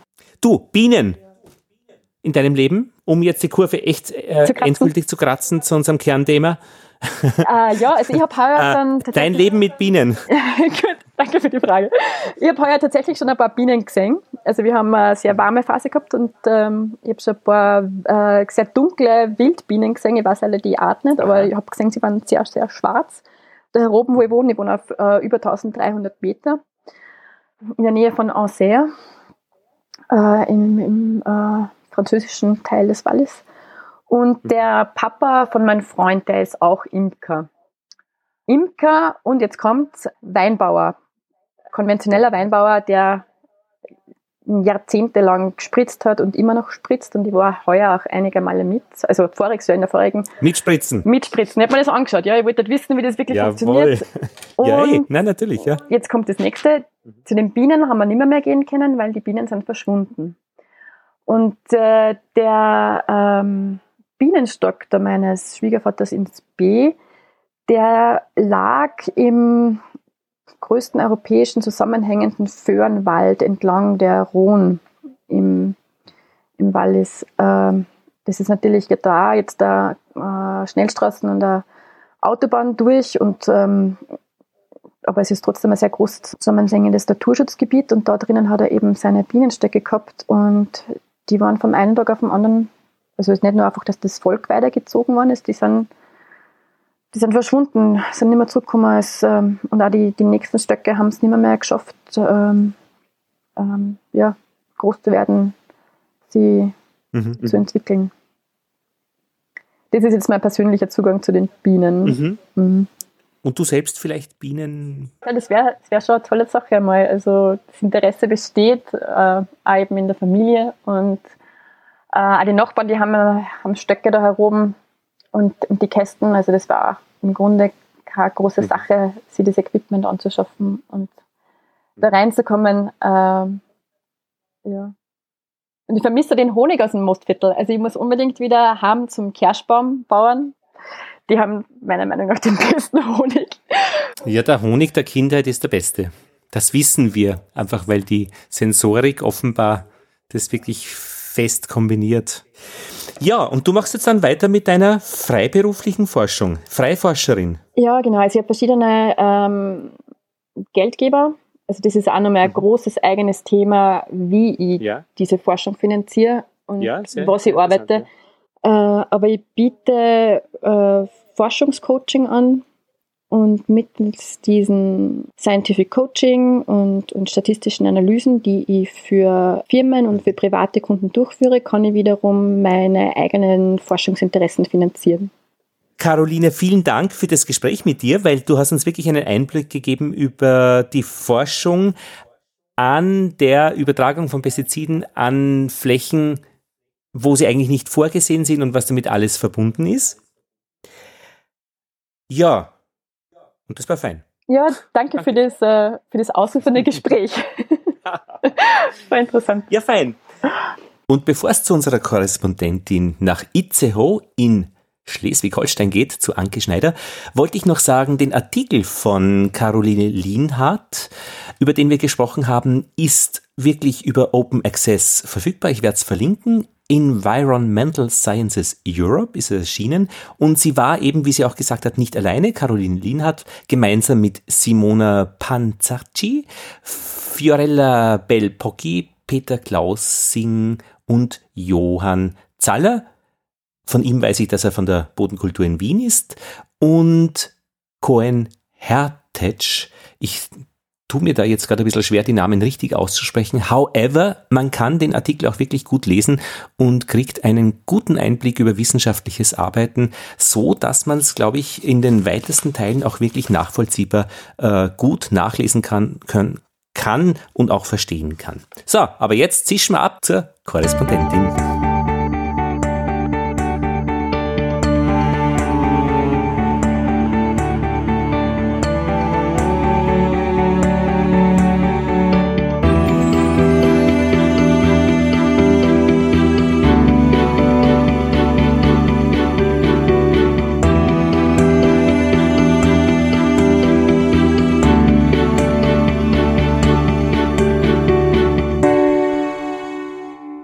Anke Schneider. Ja, genau. Anke, ähm, Bienen, wie sagt sie bei euch? Bienenverein, ICO? Nein, Imkerverein. Hm, richtig, Imkerverein. Und vor allem Imkerinnen. Hm? Ja, auch Imkerinnen. Erste und zweite Vorsitzende. Wir haben eine hervorragende Frauenquote im Verein und auch im Vorstand. Wie geht's denn den Männern? Die sind wohl auf. Sehr gut. Weil wir hatten gerade im Vorgespräch, im Vor, also im Gespräch vor diesem Korrespondentenbericht, ähm, haben wir auch die Frauenfrage gestreift. Äh, und das haben wir jetzt praktisch thematisch natürlich ein bisschen weit aus dem Fenster gelehnt. Aber wenn es schon um das Thema Pestizide geht und diese männliche Geschichte des äh, Sehens und Vernichtens, ja, ist schon die, die Sicht der Frauen möglicherweise eine andere. Halte ich durchaus für möglich. Ähm, ich weiß auch einfach von einer Bekannten, auch Imkerin, die arbeitet auch in einem äh, für ein, ein Unternehmen, das wirklich Pflanzenschutzmittel herstellt und ähm, Sie hat auch mal angeboten, dass wir eine von den Entwicklerinnen, die wirklich Pflanzenschutzmittel entwickeln, auch gerne mal einladen könnte. Sie sagte aber auch gleich, ähm, das soll keine Kreuzigung werden. Also wenn das einfach so gemütlicher Abend mit uns Imkern ist, da wollen wir niemanden kreuzigen mhm. oder dass das irgendwie völlig aus dem Ruder läuft. Ich denke immer schon, dass ich die Leute ganz gut im Griff habe und dass sowas auch nicht vorkommen soll. Aber es, es gibt halt eben sehr schnell eine, eine Kultur der ähm, der Provokation und auch die Phrasen und Vorurteile und alles andere. Und es ist einfach so, ähm, die Landwirtschaft braucht ein gewisses Maß an Pflanzenschutzmitteln und die, Pflanz äh, die Landwirtschaft braucht einfach auch die Bienen. Und ich denke einfach, es muss ein vernünftiges Miteinander sein. Ich habe das auch ganz oft, wenn ich ähm, einen von meinen Imkern an einen Landwirt vermittel, wenn angefragt wird, zum Beispiel für die Rapsblüte, mhm. dass jemand gerne einen Imker haben möchte, beziehungsweise Bienenvölker an seinen Feldern. Ähm, es gibt da immer sehr unterschiedliche Vorstellungen. Also die einen möchten am liebsten noch Geld dafür haben, dass ein Imker da kommt. Und die anderen freuen sich einfach sehr, wenn ein Imker da ist und sie irgendwie zwei, drei Gläser Honig bekommen. Und ähm, das sage ich auch immer sehr gerne. Ich sage, dann wird auf ihrem Frühstückstisch genau das stehen, was sie auf das Feld aufgebracht haben, auch an Pflanzenschutzmitteln. Das, man muss einfach auch ähm, auf beiden Seiten ein gewisses Maß an Sensibilität fördern. Also Und sag auch dazu, in, in Norwegen werden die, äh, zahlen die Landwirte was, dass die Bienen kommen. In Niedersachsen, ja, ist es auch so. Also auch in, in, Deutschland ist es wirklich, in Niedersachsen wird ein sogenanntes Stockgeld bezahlt, also wirklich pro Bienenstock, der irgendwo steht und ähm, einen höheren Ertrag fördert. Das mhm. ist ähm, im alten Land so, wo die Obstblüte ist, aber halt eben auch wirklich zum Teil für, für Rapsflächen. Und ähm, in Schleswig-Holstein hat mal jemand gesagt, er wollte für jeden Bienenstock, der an seinem Rapsfeld steht, wollte er gerne einen Karton Honig haben. Mhm. Ich habe dann vorsichtig darauf hingewiesen, dass sich wohl kein Imker finden wird. Und ja, mhm. man musste auf beiden Seiten ein bisschen für Verständnis werben. Aber ähm, vielleicht sind Frauen damit ein bisschen sensibler bei dem Thema. Ich weiß es nicht genau. Du bist der ähm, Vorsitzende im Verein. Ich bin Vorsitzende im Verein. Genau. Und die zweite genau. Vorsitzende auch eine Frau. Also ähm, ich habe schon ein bisschen so eben gehört, dass äh, schon die, die, die Frauen den Vereinen gut tut. Das haben wir jetzt auch schon öfters besprochen. Wahrscheinlich ist es auch bei der Polizei nicht anders, nicht? Ähm, ich weiß es nicht genau, aber ich hatte mal einen Vortrag mit jemandem, der vom Bieneninstitut ist und der sagt immer, wenn ich Frauen und Männer in einem Kurs habe und ähm, von beiden sind Völker, Bienenvölker gestorben. Ich sagte, die Frauen suchen den Fehler bei sich, mhm. die Männer suchen den Fehler bei den Bienen. Er sagte, das ist einfach so ein bisschen, ähm, das hört man gelegentlich raus. Also es gibt einfach eine unterschiedliche Herangehensweise an manchen Sag, Themen. Und jetzt habe ich eine Frau äh, mit, äh, die, die das vielleicht mit viel Wohlwollen, Wohlwollen beschreiben könnte. Warum glaubst du, sind die Männer so? Oder diese Männer. Es ist ja auch wirklich, man, es gibt ja mittlerweile auch schon von bis, aber warum glaubst du, ist es so? ich weiß es nicht, ähm, vielleicht doch das Patriarchat. Also ich weiß äh, aus der Historie, man hat ja auch früher geglaubt, es wäre ein König in einem Bienenvolk und keine Königin, einfach um, um sich diese, mhm. die, die Machtposition nicht nehmen zu lassen. Napoleon, ein kleiner. Nein, das ist auch gar nicht, äh, gar nicht blöd gemeint. Ich weiß auch einfach, es, ich hatte einen Vorgänger, der hat den Verein auch auf seine Art und Weise geführt, aber ich bin gewählt worden und mhm. ich bin auch schon mehr als einmal wieder gewählt worden und ich mache diese Aufgabe, ich mache es wirklich gerne. Ich bin gerne Vorsitzende im Verein. Mhm. Ich habe zwar auch wirklich viel um die Ohren, aber auch zu, zu Pandemiezeiten, wo wirklich eigentlich alles am Vereinsleben stirbt, ähm, irgendwie die mhm. Vorsitzende mhm. wird ja immer noch angeschnackt. Mhm. das ist so, aber ich würde das jetzt einfach nicht auf irgendeinen bestimmten Charakterzug ähm, zurückführen. Also Aber Kommunikation dürfte schon ein bisschen so eine Drehscheibe sein. Weil ja, wenn ich mit meinem Freund äh, äh, essen gehe und meine Frau fragt mich dann, wie geht's ihm, sage ich, ich habe keine Ahnung. Also wir haben über andere Dinge geredet. ja, es ist so, aber es ist ja auch das, womit sich jeder wohlfühlt. Das mhm. ist ja, wenn ich mich mit jemandem unterhalte und mir gefällt seine Nase nicht oder sonst irgendwas, dann, dann habe ich einfach nicht so diesen Bezug dazu oder auch nicht das Bedürfnis, dem jetzt zu erzählen, wie es mir gerade geht. Dann kriegt er auf ein, wie geht's dir denn, kriegt er auch einfach ein Gut, egal wie schlecht es mir geht. Mhm. Es gibt Menschen, es ist nicht zu beschreiben, aber es ist halt eben ganz wichtig für die Kommunikation in einem Verein, dass auch ich mal einen Schritt zurücktrete und mir die Sichtweise von jemand anderem aneigne und nicht einfach auf meiner Meinung bestehe. Es gibt Momente, da tue ich das, egal ob berechtigt oder nicht. Mhm. Aber ich denke, ähm, es ist auch wirklich so, dadurch, dass wir auch zwei Frauen sind, also wirklich Stellvertreterin und ähm, ich als Vorsitzende, ähm, wir haben dann auch wirklich mal ähm, auch eine unterschiedliche Auffassung von manchen Themen, aber ähm, es ist einfach eine offene Kommunikation. Es ist nicht ein, das machen wir jetzt so, weil ich das gesagt habe, sondern äh, man kann einfach auch wirklich mal etwas diskutieren und ohne dass man sich irgendwie persönlich angreift oder sonst irgendwas, weil man sich nicht anders zu helfen weiß. Und das ist mir einfach sehr viel wert. Ich habe mal mit Kindern Hörspiele gemacht äh, in kleinen Gruppen und die Jungs haben gestritten noch, wer Chef wird und hatten die Mädchen das Hörspiel fertig. Aber ich meine, ich glaube, wir schauen zu den Bienen. Anke, wie geht's denn deinen Bienen oder wie geht's euren Bienen in Schleswig-Holstein eigentlich im Norden Deutschlands jetzt? Wir haben Mitte März, nämlich Sonntag, 14. März. Ich war heute laufen im Schneeregen äh, bei uns in Wien in Ostösterreich. Wie schaut's bei euch aus? Ähm, bei uns hat es einfach unfassbar viel geregnet und sehr gestürmt die letzten Tage. Mhm. Ähm, die Bienen entwickeln sich gut, ähm, aber man muss einfach jetzt gerade sehr danach schauen, wie die Futtervorräte in den Bienenvölkern noch sind. Das ist einfach jetzt die Zeit im Jahr, wo die Bienenvölker am meisten Futter verbrauchen. Wie magst du das nachschauen? Ähm, ich habe ähm, Styroporkisten, also diese sogenannten Segeberger Magazin Beuten und die kann man wiegen. Das heißt, man hat einfach ein, ein komplettes Grundgewicht, was so eine Beute hat, also Boden, ein oder zwei Zagen und Deckel und dann kann man halt eben wirklich mit einer Stockwaage rechts und links anheben und wiegen, wie viel die, die Tiere noch wiegen, also das gesamte mhm. Paket. Und dann gibt's einfach so eine Untergrenze, was sie nicht unterschreiten sollten und äh, darüber kann man schon gut abschätzen. Mhm.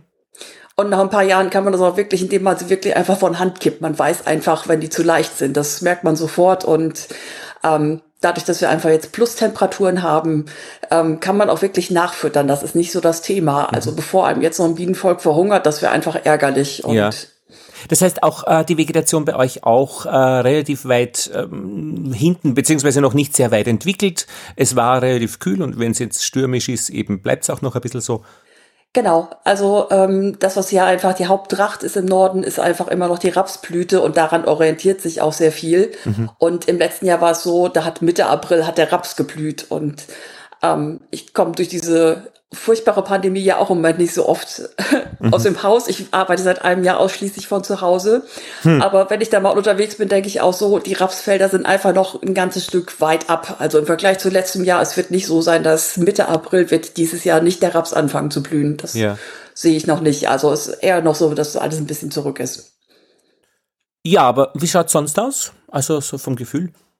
Äh, vom Gefühl her, also ich glaube, die Varroa-Verluste in diesem Jahr sind nicht so hoch wie zum Beispiel im letzten Jahr. Also ähm, wir hatten am letzten Dienstag unseren ersten Online-Klönabend. Es war auch ein bisschen spannend. Ich sage ja auch immer, das ist unsere erste Pandemie und Ähm. Wir haben im September und Oktober versucht, uns wirklich zu treffen, auch in unserem Vereinslokal. Einmal hat man uns nicht reingelassen mit der Argumentation, wir werden nicht angemeldet. Mhm. Da haben also wirklich äh, die Imker vor der Tür gestanden, vor verschlossener Tür und durften dann wieder nach Hause gehen.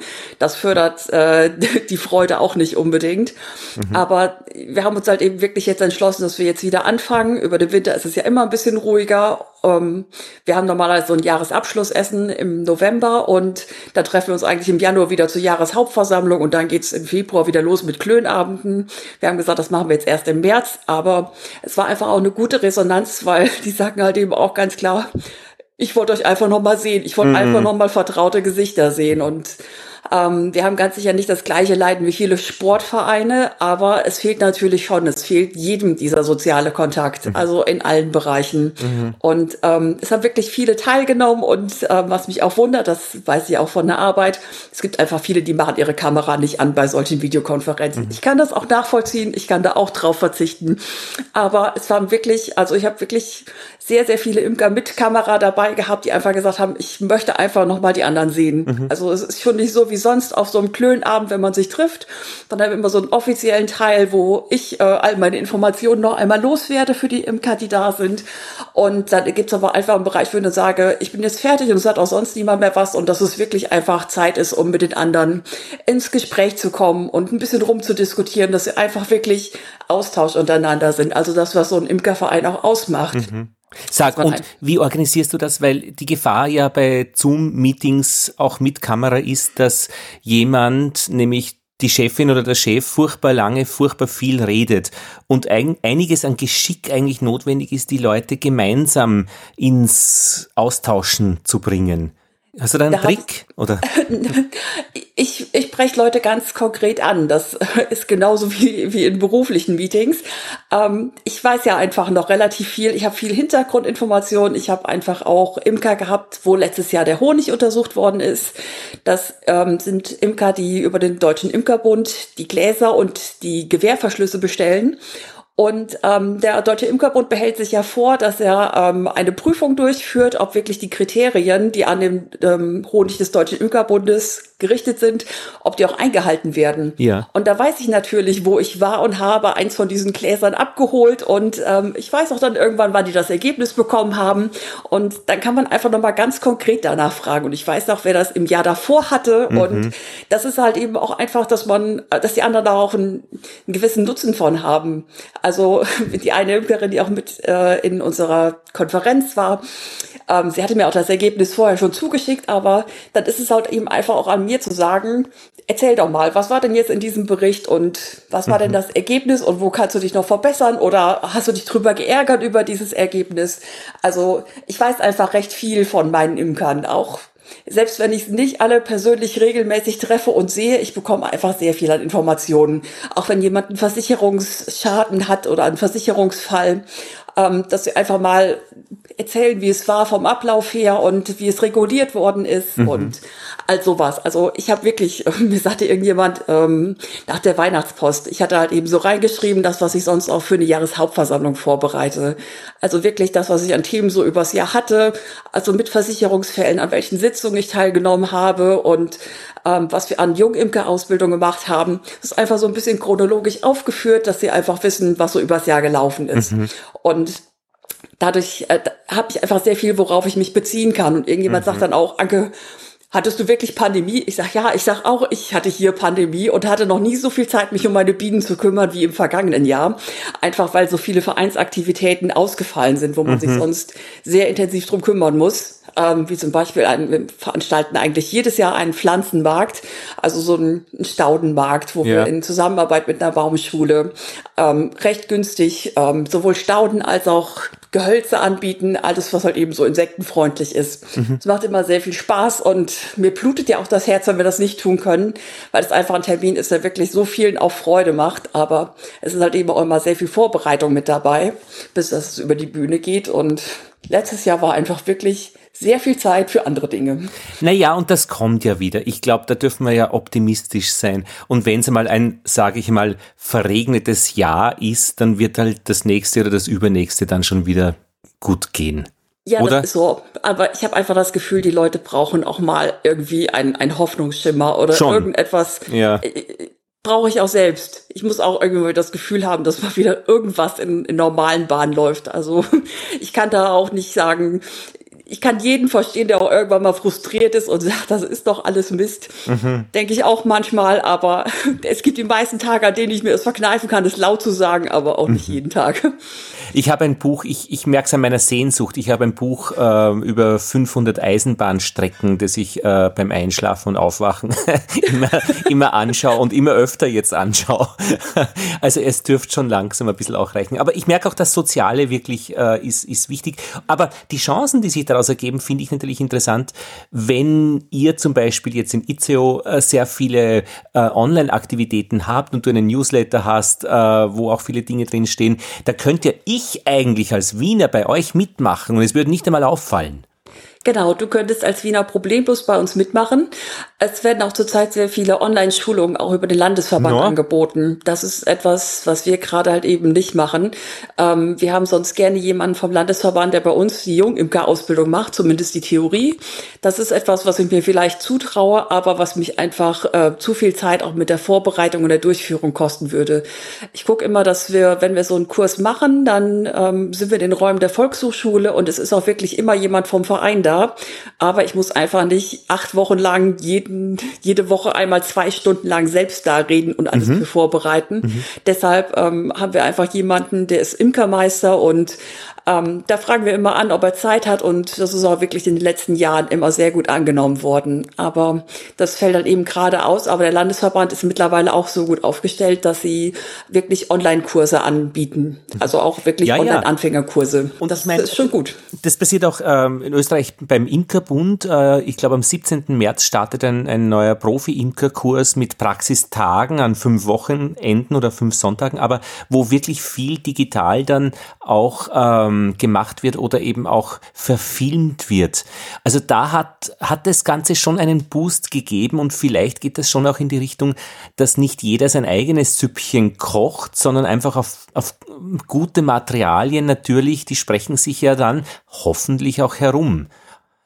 Ich finde, es hat auch wirklich, äh, es ist eine, ein sehr positiver Trend, das möchte ich gar nicht bestreiten, aber ähm, ich sage immer, das fröhliche Imkervolk besteht einfach nicht nur aus jungen, dynamischen Menschen, die auch den ganzen Tag Ja. über fünf Videokonferenzen haben und auch wenn ich wirklich äh, etliche ältere Herrschaften kenne, die sich sehr damit beschäftigt haben, es ist einfach nicht die Mehrheit. Und das Okay. ich, sind einfach sehr viele, die ich gerade auch mit meinen Online-Angeboten nicht erreiche. Ja. Und das Ja, ja, äh, tut mir sehr weh. Und das ist halt eben auch einfach etwas, was wieder einen gewissen Keil in diesen Verein reintreibt, weil die einfach im Moment überhaupt keinen Austausch haben. Und Das heißt, eure Arbeit wird dann eigentlich sein, wenn das dann, wenn mal halbwegs jeder geimpft ist oder sich das ein bisschen äh, entspannt hat, äh, Entkeilungsarbeit äh, zu, Ja. das heißt eigentlich Ver Verbindungsarbeit zu leisten. ja, es- das ist einfach etwas, wo ich auch sage, ich bin einfach sehr gespannt darauf, wie lange es einfach dauern wird, wenn wir das so weit im Griff haben oder so viele Leute geimpft sind oder Aber was, was, ist dein auch immer. Wie lange dauert es noch, die ganze Misere? wann, wann, Äh, wann können wir uns sehen? In wo auch immer?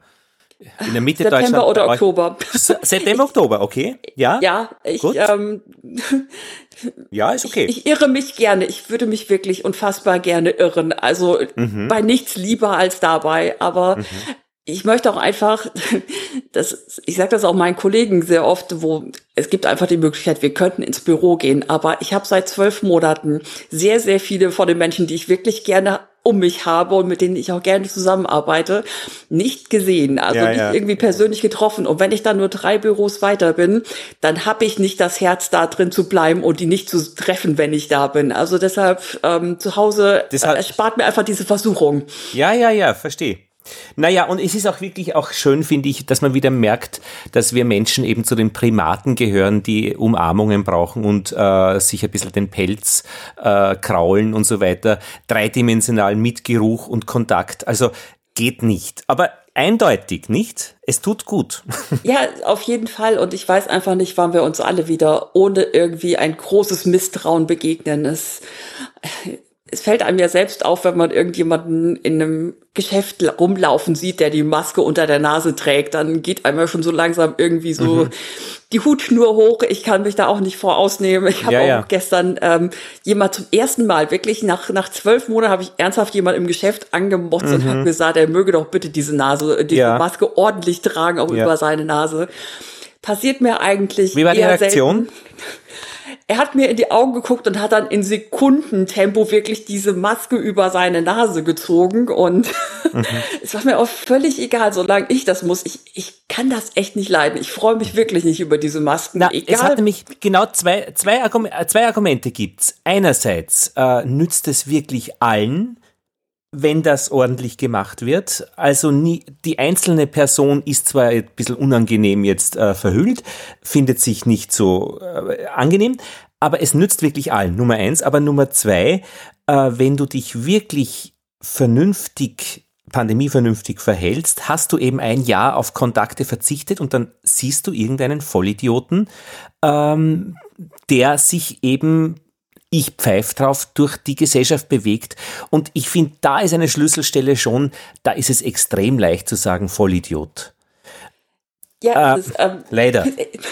ja, und ich habe auch keinen Bock, dass das ja auch nur einen Tag länger dauert, als es unbedingt mhm. dauern muss. Aber wenn ich mich daran halten muss, es tut mir leid, da bin ich recht pragmatisch. Ja. Ähm, das darf dann auch wirklich jeder andere. Also, und ich habe auch keine Lust, mich wegen so jemandem damit anzustecken. Meine Eltern waren selbst gerade in Quarantäne und ja. ähm, Eben. Ich, ja, ja es ist auch einfach, ich möchte mir selbst auch nicht vorhalten lassen, dass ich irgendwen angesteckt habe oder sonst irgendwas. Es ist einfach etwas, was ich mir nicht auf die Fahne schreiben möchte. Und das gilt halt eben genauso für den Verein, wo wirklich viele ältere Herrschaften mit dabei sind ähm, dann möchte ich nicht irgendwie gesagt kriegen, ja, du hast das aber hier veranstaltet und deshalb sind hier jetzt, was mhm. weiß ich, zehn Leute krank oder sonst irgendwas. Das ist auch etwas, was ich mir nicht sagen, nachsagen lassen möchte. Und es hat auch einfach was mit Fürsorge zu tun und mhm. ähm, in einem gewissen Maß auch mit Nächstenliebe. Also ich Verantwortung. Das keinem. Ja, ist ja. so. Und ähm, ich meine, Imker singen ja nicht, muss man dazu sagen jetzt.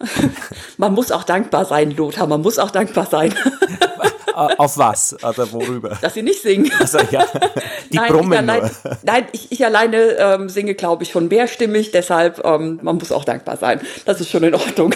Aber das heißt, äh, ein Hygienekonzept sich auch zu überlegen als Verein war notwendig jetzt im letzten Jahr für in bestimmten Phasen. Aber trotzdem seid ihr jetzt eben auf Nicht-Treffen, wenn man das noch einmal so festhält.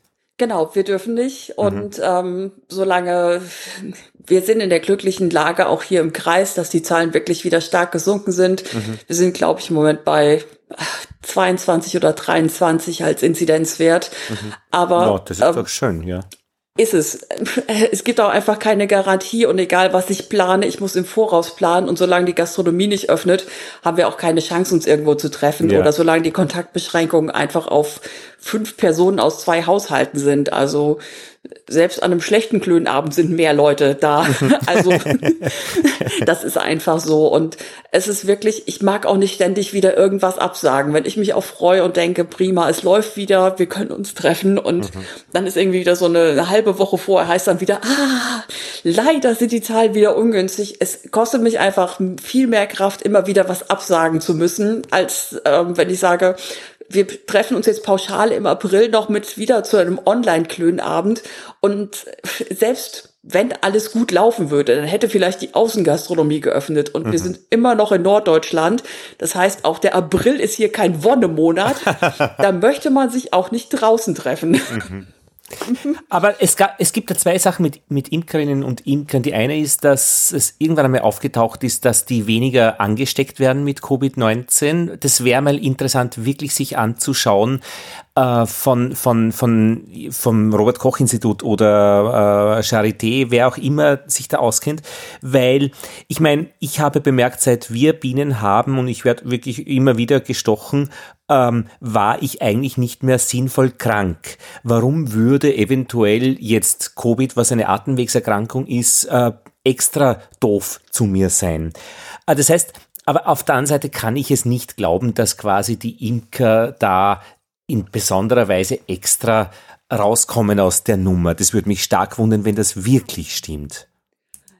Ich weiß nur aus einer Statistik, das sagt unser, der Imkermeister, der bei uns die Ausbildung macht, dass Imker im Schnitt zwei Jahre länger leben. Ähm, das sagt er immer beim, beim ersten Abend eines Anfängerkurses, um halt eben den Leuten auch ein wenig Mut zu machen. Mhm. Und dann hat er eigentlich die ersten Lacher und hat die Leute auf seiner Seite. Mhm. Es äh, ist aber wirklich ein Teil der Statistik. Aber ich kenne einfach niemanden, der sich jetzt gerade als Forschungsobjekt zur Verfügung stellen möchte, ob so Imker wirklich einen, einen mehr oder weniger schlimmeren Verlauf von dieser Krankheit haben. Ich, ähm, könnte, ja, es, es genau. Gibt, das, das ist kein Neuwagen, es gibt keine Garantie und. Und die andere Sache ist natürlich, dass vielleicht äh, wir in der Imkerei besser mit so exponentiellen, exponentiellen, exponentiellen, so exponentiellen Katastrophen umgehen. Wir kennen die Varroa, ja. Eine ja. Milbe im Frühjahr ist, äh, äh, sind viele Milben dann später. Ja, das ist so. Aber auf der anderen Seite finde ich einfach auch, die Imkerei erdet einen sehr. Also egal, was gerade alles so in dieser Welt schief geht, ich finde einfach, wenn also so eine Bienenvolk steht, dann ist einfach, die haben keine Maske, die sind so wie immer, mhm. mehr oder weniger angriffslustig. Seit Millionen Jahren, ja. Ja, die tun einfach genau das, wofür sie da sind und es stört sie auch nicht, was der Imker so dahinter macht. Also die, mhm. ich finde einfach, dass ähm, das hat etwas, was einen auch in einem gewissen Maß wieder ähm, wirklich mhm. sehr erden kann. Also ich wohne ja auch wirklich auf dem Land in Schleswig-Holstein und ich sage schon immer, von der Pandemie kriegt man hier nicht sehr viel mit. Seitdem man auf dem Wochenmarkt auch mit einer Maske draußen stehen muss, ähm, denke ich auch immer so, okay, hier ist es windig, mhm. aber wir machen ja wirklich alles mit, damit dieser, dieser Unfug hier irgendwann mal vorbei ist. Wochenmarkt läuft, verkaufst du im Wochenmarkt? Nein, ich verkaufe nicht auf dem mhm. Wochenmarkt. Ich bin da auch nur als Kunde. Ja. Ähm, da ist einer von meinen Imkern, also aus dem Verein, der steht da regelmäßig und ich finde immer, da muss man nicht irgendwie in Konkurrenz miteinander stehen. Bei dir fahren ja die Schiffe im Garten vorbei, gell? Fast. Sozusagen. die richtig großen Schiffe. ja, es ist, äh, es ist sehr hübsch. Ich mag das gerne. Ich wohne hier wirklich gerne und es wird mir auch sehr fehlen. Also wenn ich in meiner Heimat bin, in Mitteldeutschland, mhm. da gibt es zwar sehr viel Wald, der fehlt mir in Schleswig-Holstein, aber dann stehe ich da und denke, ich kann nicht weit gucken und hier ist auch kein Wind. Mhm. Also es ist ähm, auf der einen Seite fehlt mir das eine und auf der anderen Seite das andere. Das ist so ein bisschen das Herz in zwei Welten. Mhm. Äh, Anke, wie gibt's noch Pläne für dieses Jahr? Also ich meine, der Optimismus ab September, Oktober wäre jetzt praktisch wieder eine, eine Normalisierung, wenn das stimmt. Ja, gibt's noch etwas, was du teilen möchtest? Unser Verein wird dieses Jahr 120 Jahre alt. Ich habe meinen Imkern am Dienstag gesagt, dass ich ihnen das gar nicht erzählen werde, ähm, weil ich einfach nicht weiß, wie wir das in irgendeiner Form feiern könnten und ich möchte einfach keine, keine falschen Hoffnungen da wecken. Also wir haben schon überlegt, dass wir unseren Pflanzenmarkt anstelle vom Frühjahr, wo wir ihn sonst machen, oder im Frühsommer, dass wir den wirklich äh, im Herbst auch machen könnten. Das war schon die Überlegung fürs letzte Jahr. Ähm, das wäre etwas, was wirklich noch die Möglichkeit wäre, wo wir sagen können, Ende September, Anfang Oktober. Das würde ganz sicher noch sehr gut angenommen und es wäre auch eine Veranstaltung draußen und ähm, da würde ich ähm, vielleicht noch mit liebäugeln wollen mit dieser Veranstaltung. Aber ähm, ich, ich muss mich einfach auch selbst ein bisschen bremsen mit meinem Optimismus mhm. und glauben, dass es was wird. Also, Aber ich glaube, diese Jubiläen sind ja ein bisschen überbewertet. Also wir haben ja zuerst auch gesprochen, Männer, Frauen und so weiter. Ich glaube, dass so runde Geburtstage, 50 Jahre oder so, letztlich in der Gesellschaft da sind, dass man die Leute wieder auf ihren Platz verweist. Ja, du bist jetzt in der, ja schon in der Kategorie 50 plus und so weiter und, und du hast dich so und so zu benehmen. Äh, wenn man das alles weglässt, äh, ist halt jeder so alt, er sich gerade einmal fühlt. Und das wäre ja auch dann für einen Bienen, für einen, für einen Imkerverein jetzt einfach vielleicht nicht das 120 Jahre Jubiläum, sondern das goldene Jahr. Und das könnte dann auch nächstes Jahr sein. Hm? Genau. Ähm, und es ist auch einfach nochmal eine Möglichkeit, auf den Verein aufmerksam zu machen. Also was ich auch selbst feststelle, selbst in diesen Pandemiezeiten, ich habe wirklich ähm, auch dieses Jahr schon wieder ein paar neue Mitglieder, die auch Kurse online gemacht haben und die jetzt einfach auch auf der Suche nach einem Verein sind. Also mhm. es ist nicht so, als wäre das irgendwie alles gerade tot und auf Pause gestellt und für mich ist es auch nur eine Zahl. Aber es ist halt eben eigentlich schon was, wo wir sagen, ähm, da machen wir irgendwie nochmal ein intensives Schulungswochenende, einfach um auch vom Verein nochmal irgendwas zu bieten. Mhm. Also, dass wir wirklich äh, einen Gastreferenten einladen, den wir uns sonst vielleicht nicht jedes Jahr leisten können und wollen. Und ähm, ich bin halt eben auch angefragt worden letztes Jahr, ähm, im März übrigens genau vor einem Jahr mhm. äh, beim Klönabend, da bin ich auch gefragt worden, ob wir nicht nochmal einen bestimmten Referenten einladen, den wir uns auch wirklich äh, leisten müssen und mhm. ähm, würde ich ja gerne, aber ohne irgendwas planen zu können, das mhm. macht der nicht, das machen wir nicht und deshalb, dann wird es wahrscheinlich dann nächstes Jahr sein. Ich habe den Eindruck, du machst das gern. Ich diese Arbeit. gerne. Ja? ja, das tue ich auch. Ich mache das wirklich gerne. Also auch wenn es mich schon mal stresst oder mhm. nervt oder sonst irgendwas, aber ich mache das wirklich gerne. Das, ähm, es liegt mir am Herzen hm. und ähm, ich vielleicht liegt es mir auch einfach diese Kommunikation mit Imkern und mhm. Neumitgliedern und allen möglichen anderen. Es läuft einfach gut und es läuft auch seit Jahren gut und ich mache es wirklich gerne, sonst würde ich es auch nicht mehr machen. Also es hängt schon ein gewisses Herzblut daran und ich sage auch gerne mal mein Verein. Also ja. gucken mich die Leute auch immer an, sagen, Anke, das ist nicht dein Verein, das ist der Imkerverein. Sag ich, ja, ich sag, aber solange ich dafür hafte, ist es mein Verein. Das ist, du haftest das, damit auch wirklich? Also so.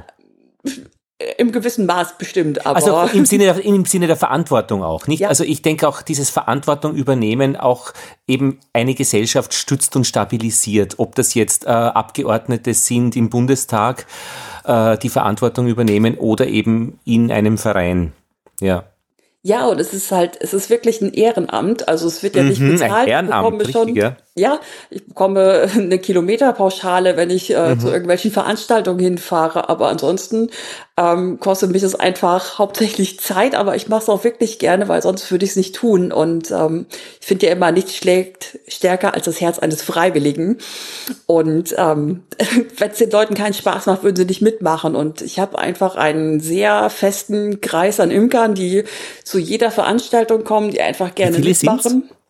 Ähm, Dieser feste Kreis und dann die anderen insgesamt? 20, 20 bis 30 sind mhm. eigentlich sehr regelmäßig da, also auch bei diesen Klönabenden. Wir sind, wir sind sehr viel mehr Imker im Verein. Mhm. Ähm, ist vielleicht auch damit geschuldet, dass ähm, mit der Vereinsmitgliedschaft auch ein Versicherungsschutz Klar. da ist für Bienenvölker und Wie viele sind es insgesamt? Äh, über 120. Und in ICO gibt es, glaube ich, 30.000 Einwohnerinnen und Einwohner.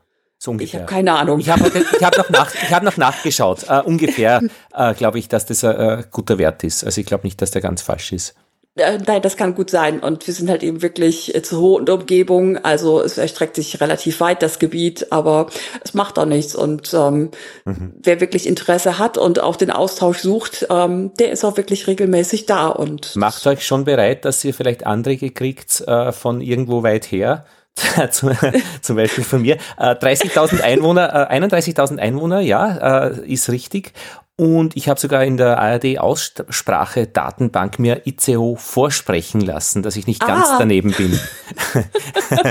ICO. ja, das. Dem, ähm. Mhm. Naja, das, ich meine, man muss sich schon informieren vorher, mit wem man redet. Du bist hervorragend vorbereitet. Ich bin ganz beeindruckt, Lothar. Vielen Dank. Ja, ich würde es dir aber auch nicht übel nehmen. Ich bin, wie gesagt, ich bin nicht gebürtig von hier. Ich bin ja auch zugereist, wie man das so schön sagt. Aber ähm, ich bin hier sehr gut angekommen und das, ich bin wirklich gerne hier. Ich habe dir noch nicht von meiner Idee erzählt, äh, den Rest meines Lebens ein Jahr in jedem EU-Land zu verbringen alphabetisch, also mit Andorra beginnend und dann ist das nächste wahrscheinlich eh schon Belgien und so weiter. Das würde mir schon Spaß machen auf eine Art. Weil, ich verstehen. Äh, das heißt, es würde der Hausrat relativ schlank sein, in vielleicht zwei Koffer passen. Aber ich, ich fände das eben ganz interessant, eben ähm, durchaus einmal den Landstrich zu wechseln. Und, und auf der anderen Seite, vielleicht stimmt es ja auch nicht, weil bei euch in Schleswig-Holstein ist es ja dann doch wiederum, das ist Deutschland, aber Bayern ist ja auch Deutschland oder Franken. Äh, vielleicht ist es wieder zu national gegriffen. Man sollte vielleicht die, die Region wechseln. Ja, ich denke, die Region wechseln reicht schon völlig aus. Also mhm. die Nachbarin meiner Eltern war letztes Jahr im Herbst hier in Urlaub irgendwo in Schleswig-Holstein und als sie zurück waren, hat sie meine Mutter gefragt, wie ich das denn hier aushalte mit den wortkargen, sturen Norddeutschen. Und ich habe dann meiner Mutter gesagt, du kannst dir ausrichten, die Menschen hier haben ein Herz so weit wie das Meer und ich habe hier ganz wunderbare oh. Menschen kennengelernt und ich möchte hier nicht weg. Und das ist so. Ich mhm. habe wirklich, ähm, einen, mal abgesehen von der Imkerei auch sonst, einen wirklich guten Bekannten- und Freundeskreis mhm. hier. Und ähm, man muss die, es ist wie überall auf der Welt, man muss die Leute zu nehmen wissen. Mhm. Also es dauert einfach vielleicht ein bisschen, bis dass sie auftauen. Mhm. Manche ein bisschen schneller, manche ein bisschen langsamer. Und muss man da eher zuhören bei denen oder muss man da eher reden? Hm. Man darf nicht zu viel reden. Okay. Aber wenn man, wenn Sie wenig reden, zuhören, ist natürlich dann auch relativ ruhig. Ja, schön gesagt. Vielleicht mögen Sie mich ja auch, weil ich so viel rede. Ich weiß es nicht. Also ich kann das. Ähm, ich kann auch mal den Mund halten, dann gucken Sie auch alle entsetzt. Aber Aha, nein. faszinierend.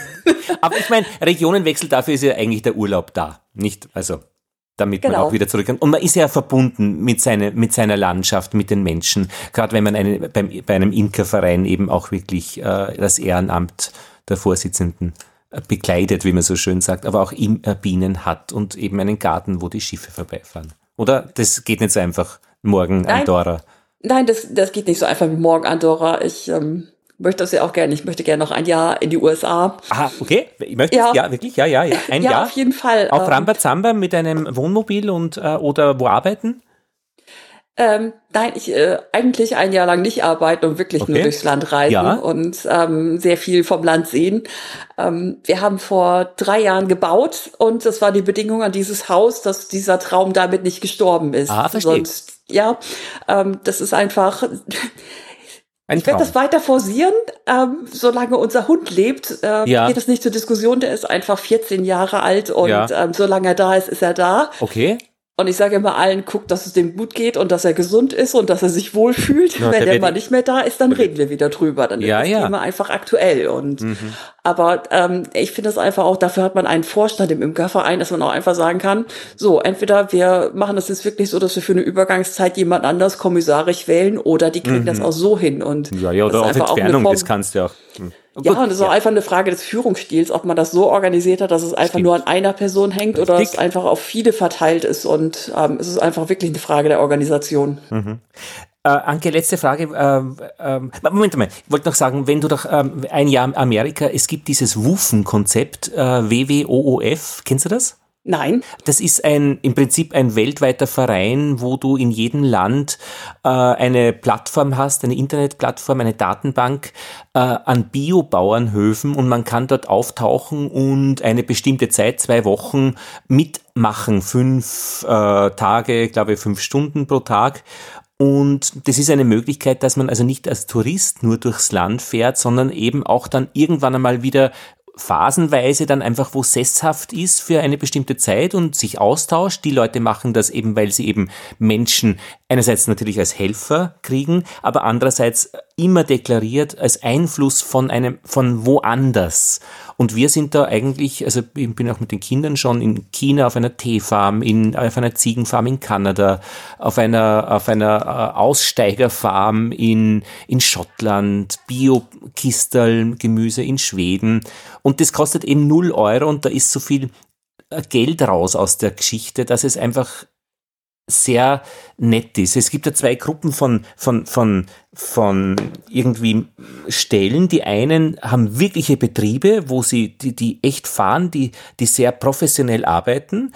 Und die anderen sind eher mehr so äh, Träumer, Aussteiger oder ganz normale Menschen, die halt einfach Tiere halten oder Pflanzen züchten oder Eis machen. In Japan kann man auch Herbergen betreiben.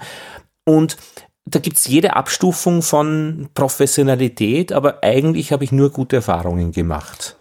Du solltest mir das nicht zu schmackhaft machen. Das kann man auch zwischendurch einmal machen. Da kannst du mal zwei Wochen abhauen. Äh, wirklich, wir haben noch was offen in, in, in British Columbia ähm, äh, bei einer Weinfarm, die auch Bienen haben, weil die haben mein Profil gelesen und gesagt, komm doch einmal vorbei. Also man, und ich finde, das ist schon zwischendurch einmal auch ein, ein Urlaubsersatz oder, oder Teil eines Urlaubs. Sie haben das immer so gemacht, dass man dann äh, nach zwei Wochen oder nach vier Wochen, je nachdem, noch angehängt haben, dann eben, was weiß ich, eine Woche in Toronto oder so. Also touristisch schon auch aktiv sind. Ja, das klingt auch ganz hervorragend. Und das, das ist, ja, ist und auch ich, wirklich spannend. Ja, und ich habe das immer mit irgendwie bei mir im Hintergrund, wenn ich eben diese Kontakte eben, weil ich mag es am liebsten, wo zu sein, wo es Menschen gibt, die schon dort sind. Und wenn du da mit deren Auto ins Lagerhaus fährst, irgendwo in Kanada und einen Sack äh, Zeug holst für die Alpakas, das fühlt sich auch gut an.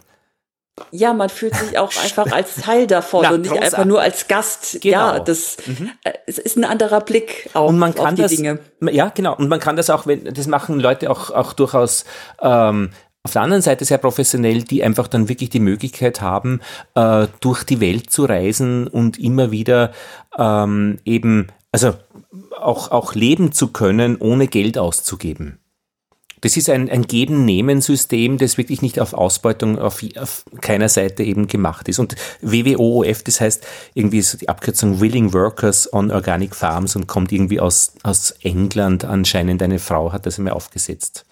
Und ich schaue dann. Das gucke ich mir auf jeden Fall an. Ich träume da auch immer neben den 500 Eisenbahnlinien Buch äh, äh, auch immer wieder mal das äh, am iPad dann zu schauen. Woof China zum Beispiel oder, oder jetzt habe ich gerade geschaut Hokkaido in Japan und so und, und, und man, ich sehe dann immer die Men Menschen vor mir, die man am Anfang nicht kennt, aber am Schluss dann umarmt, wenn man, wenn man wieder geht. Und das finde ich, das ist wirklich entzückend.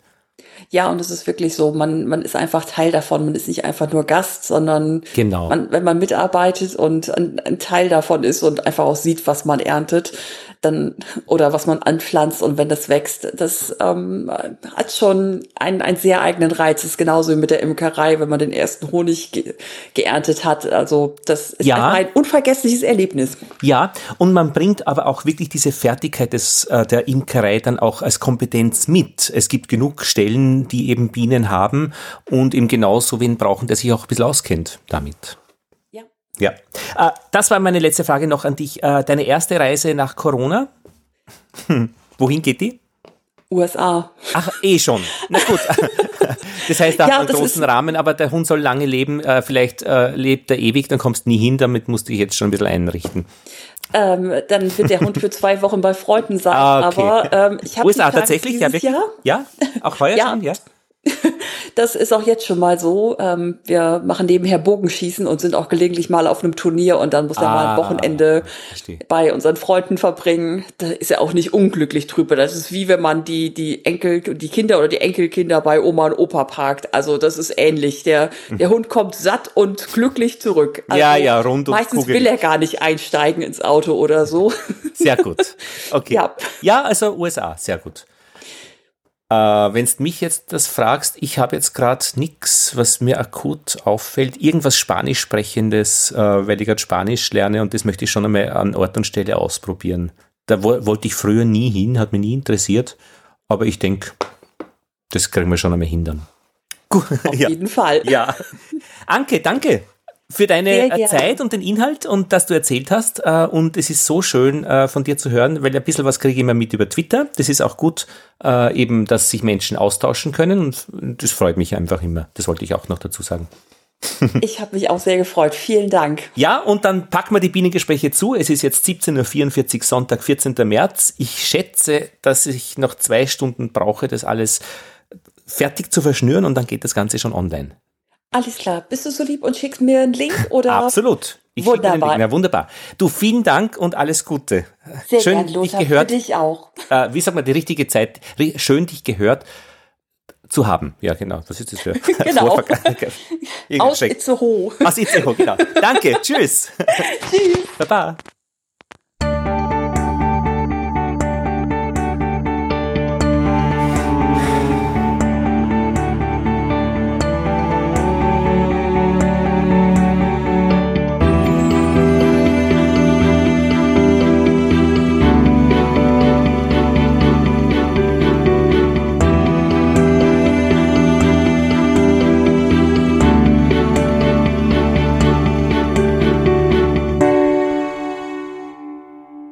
Gut, das war's. Das waren die Bienengespräche März 2021, Mitte März. Ich hoffe, äh, das war für euch okay. Wir haben uns da ein bisschen äh, aus dem Fenster gelehnt, thematisch nicht nur ganz eng an der Sache geblieben. Aber ich fand das schon interessant, dass dieser Umgang mit Pestiziden und wie wir darüber reden, äh, schon auch viel zu tun hat, dass man schnell in eine Schuldgeschichte kommt und die Schuldgeschichte schnell auch andere Arten der Argumentation betrifft.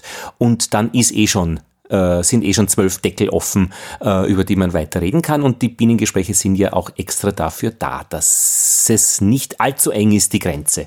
Und es hat mich wirklich sehr gefreut, mit beiden äh, Teilnehmerinnen hier in dieser Episode Nummer 66 zu reden. Ich hoffe, euch auch. Euch geht's gut für den Start. Alles Liebe aus Wien. Tschüss.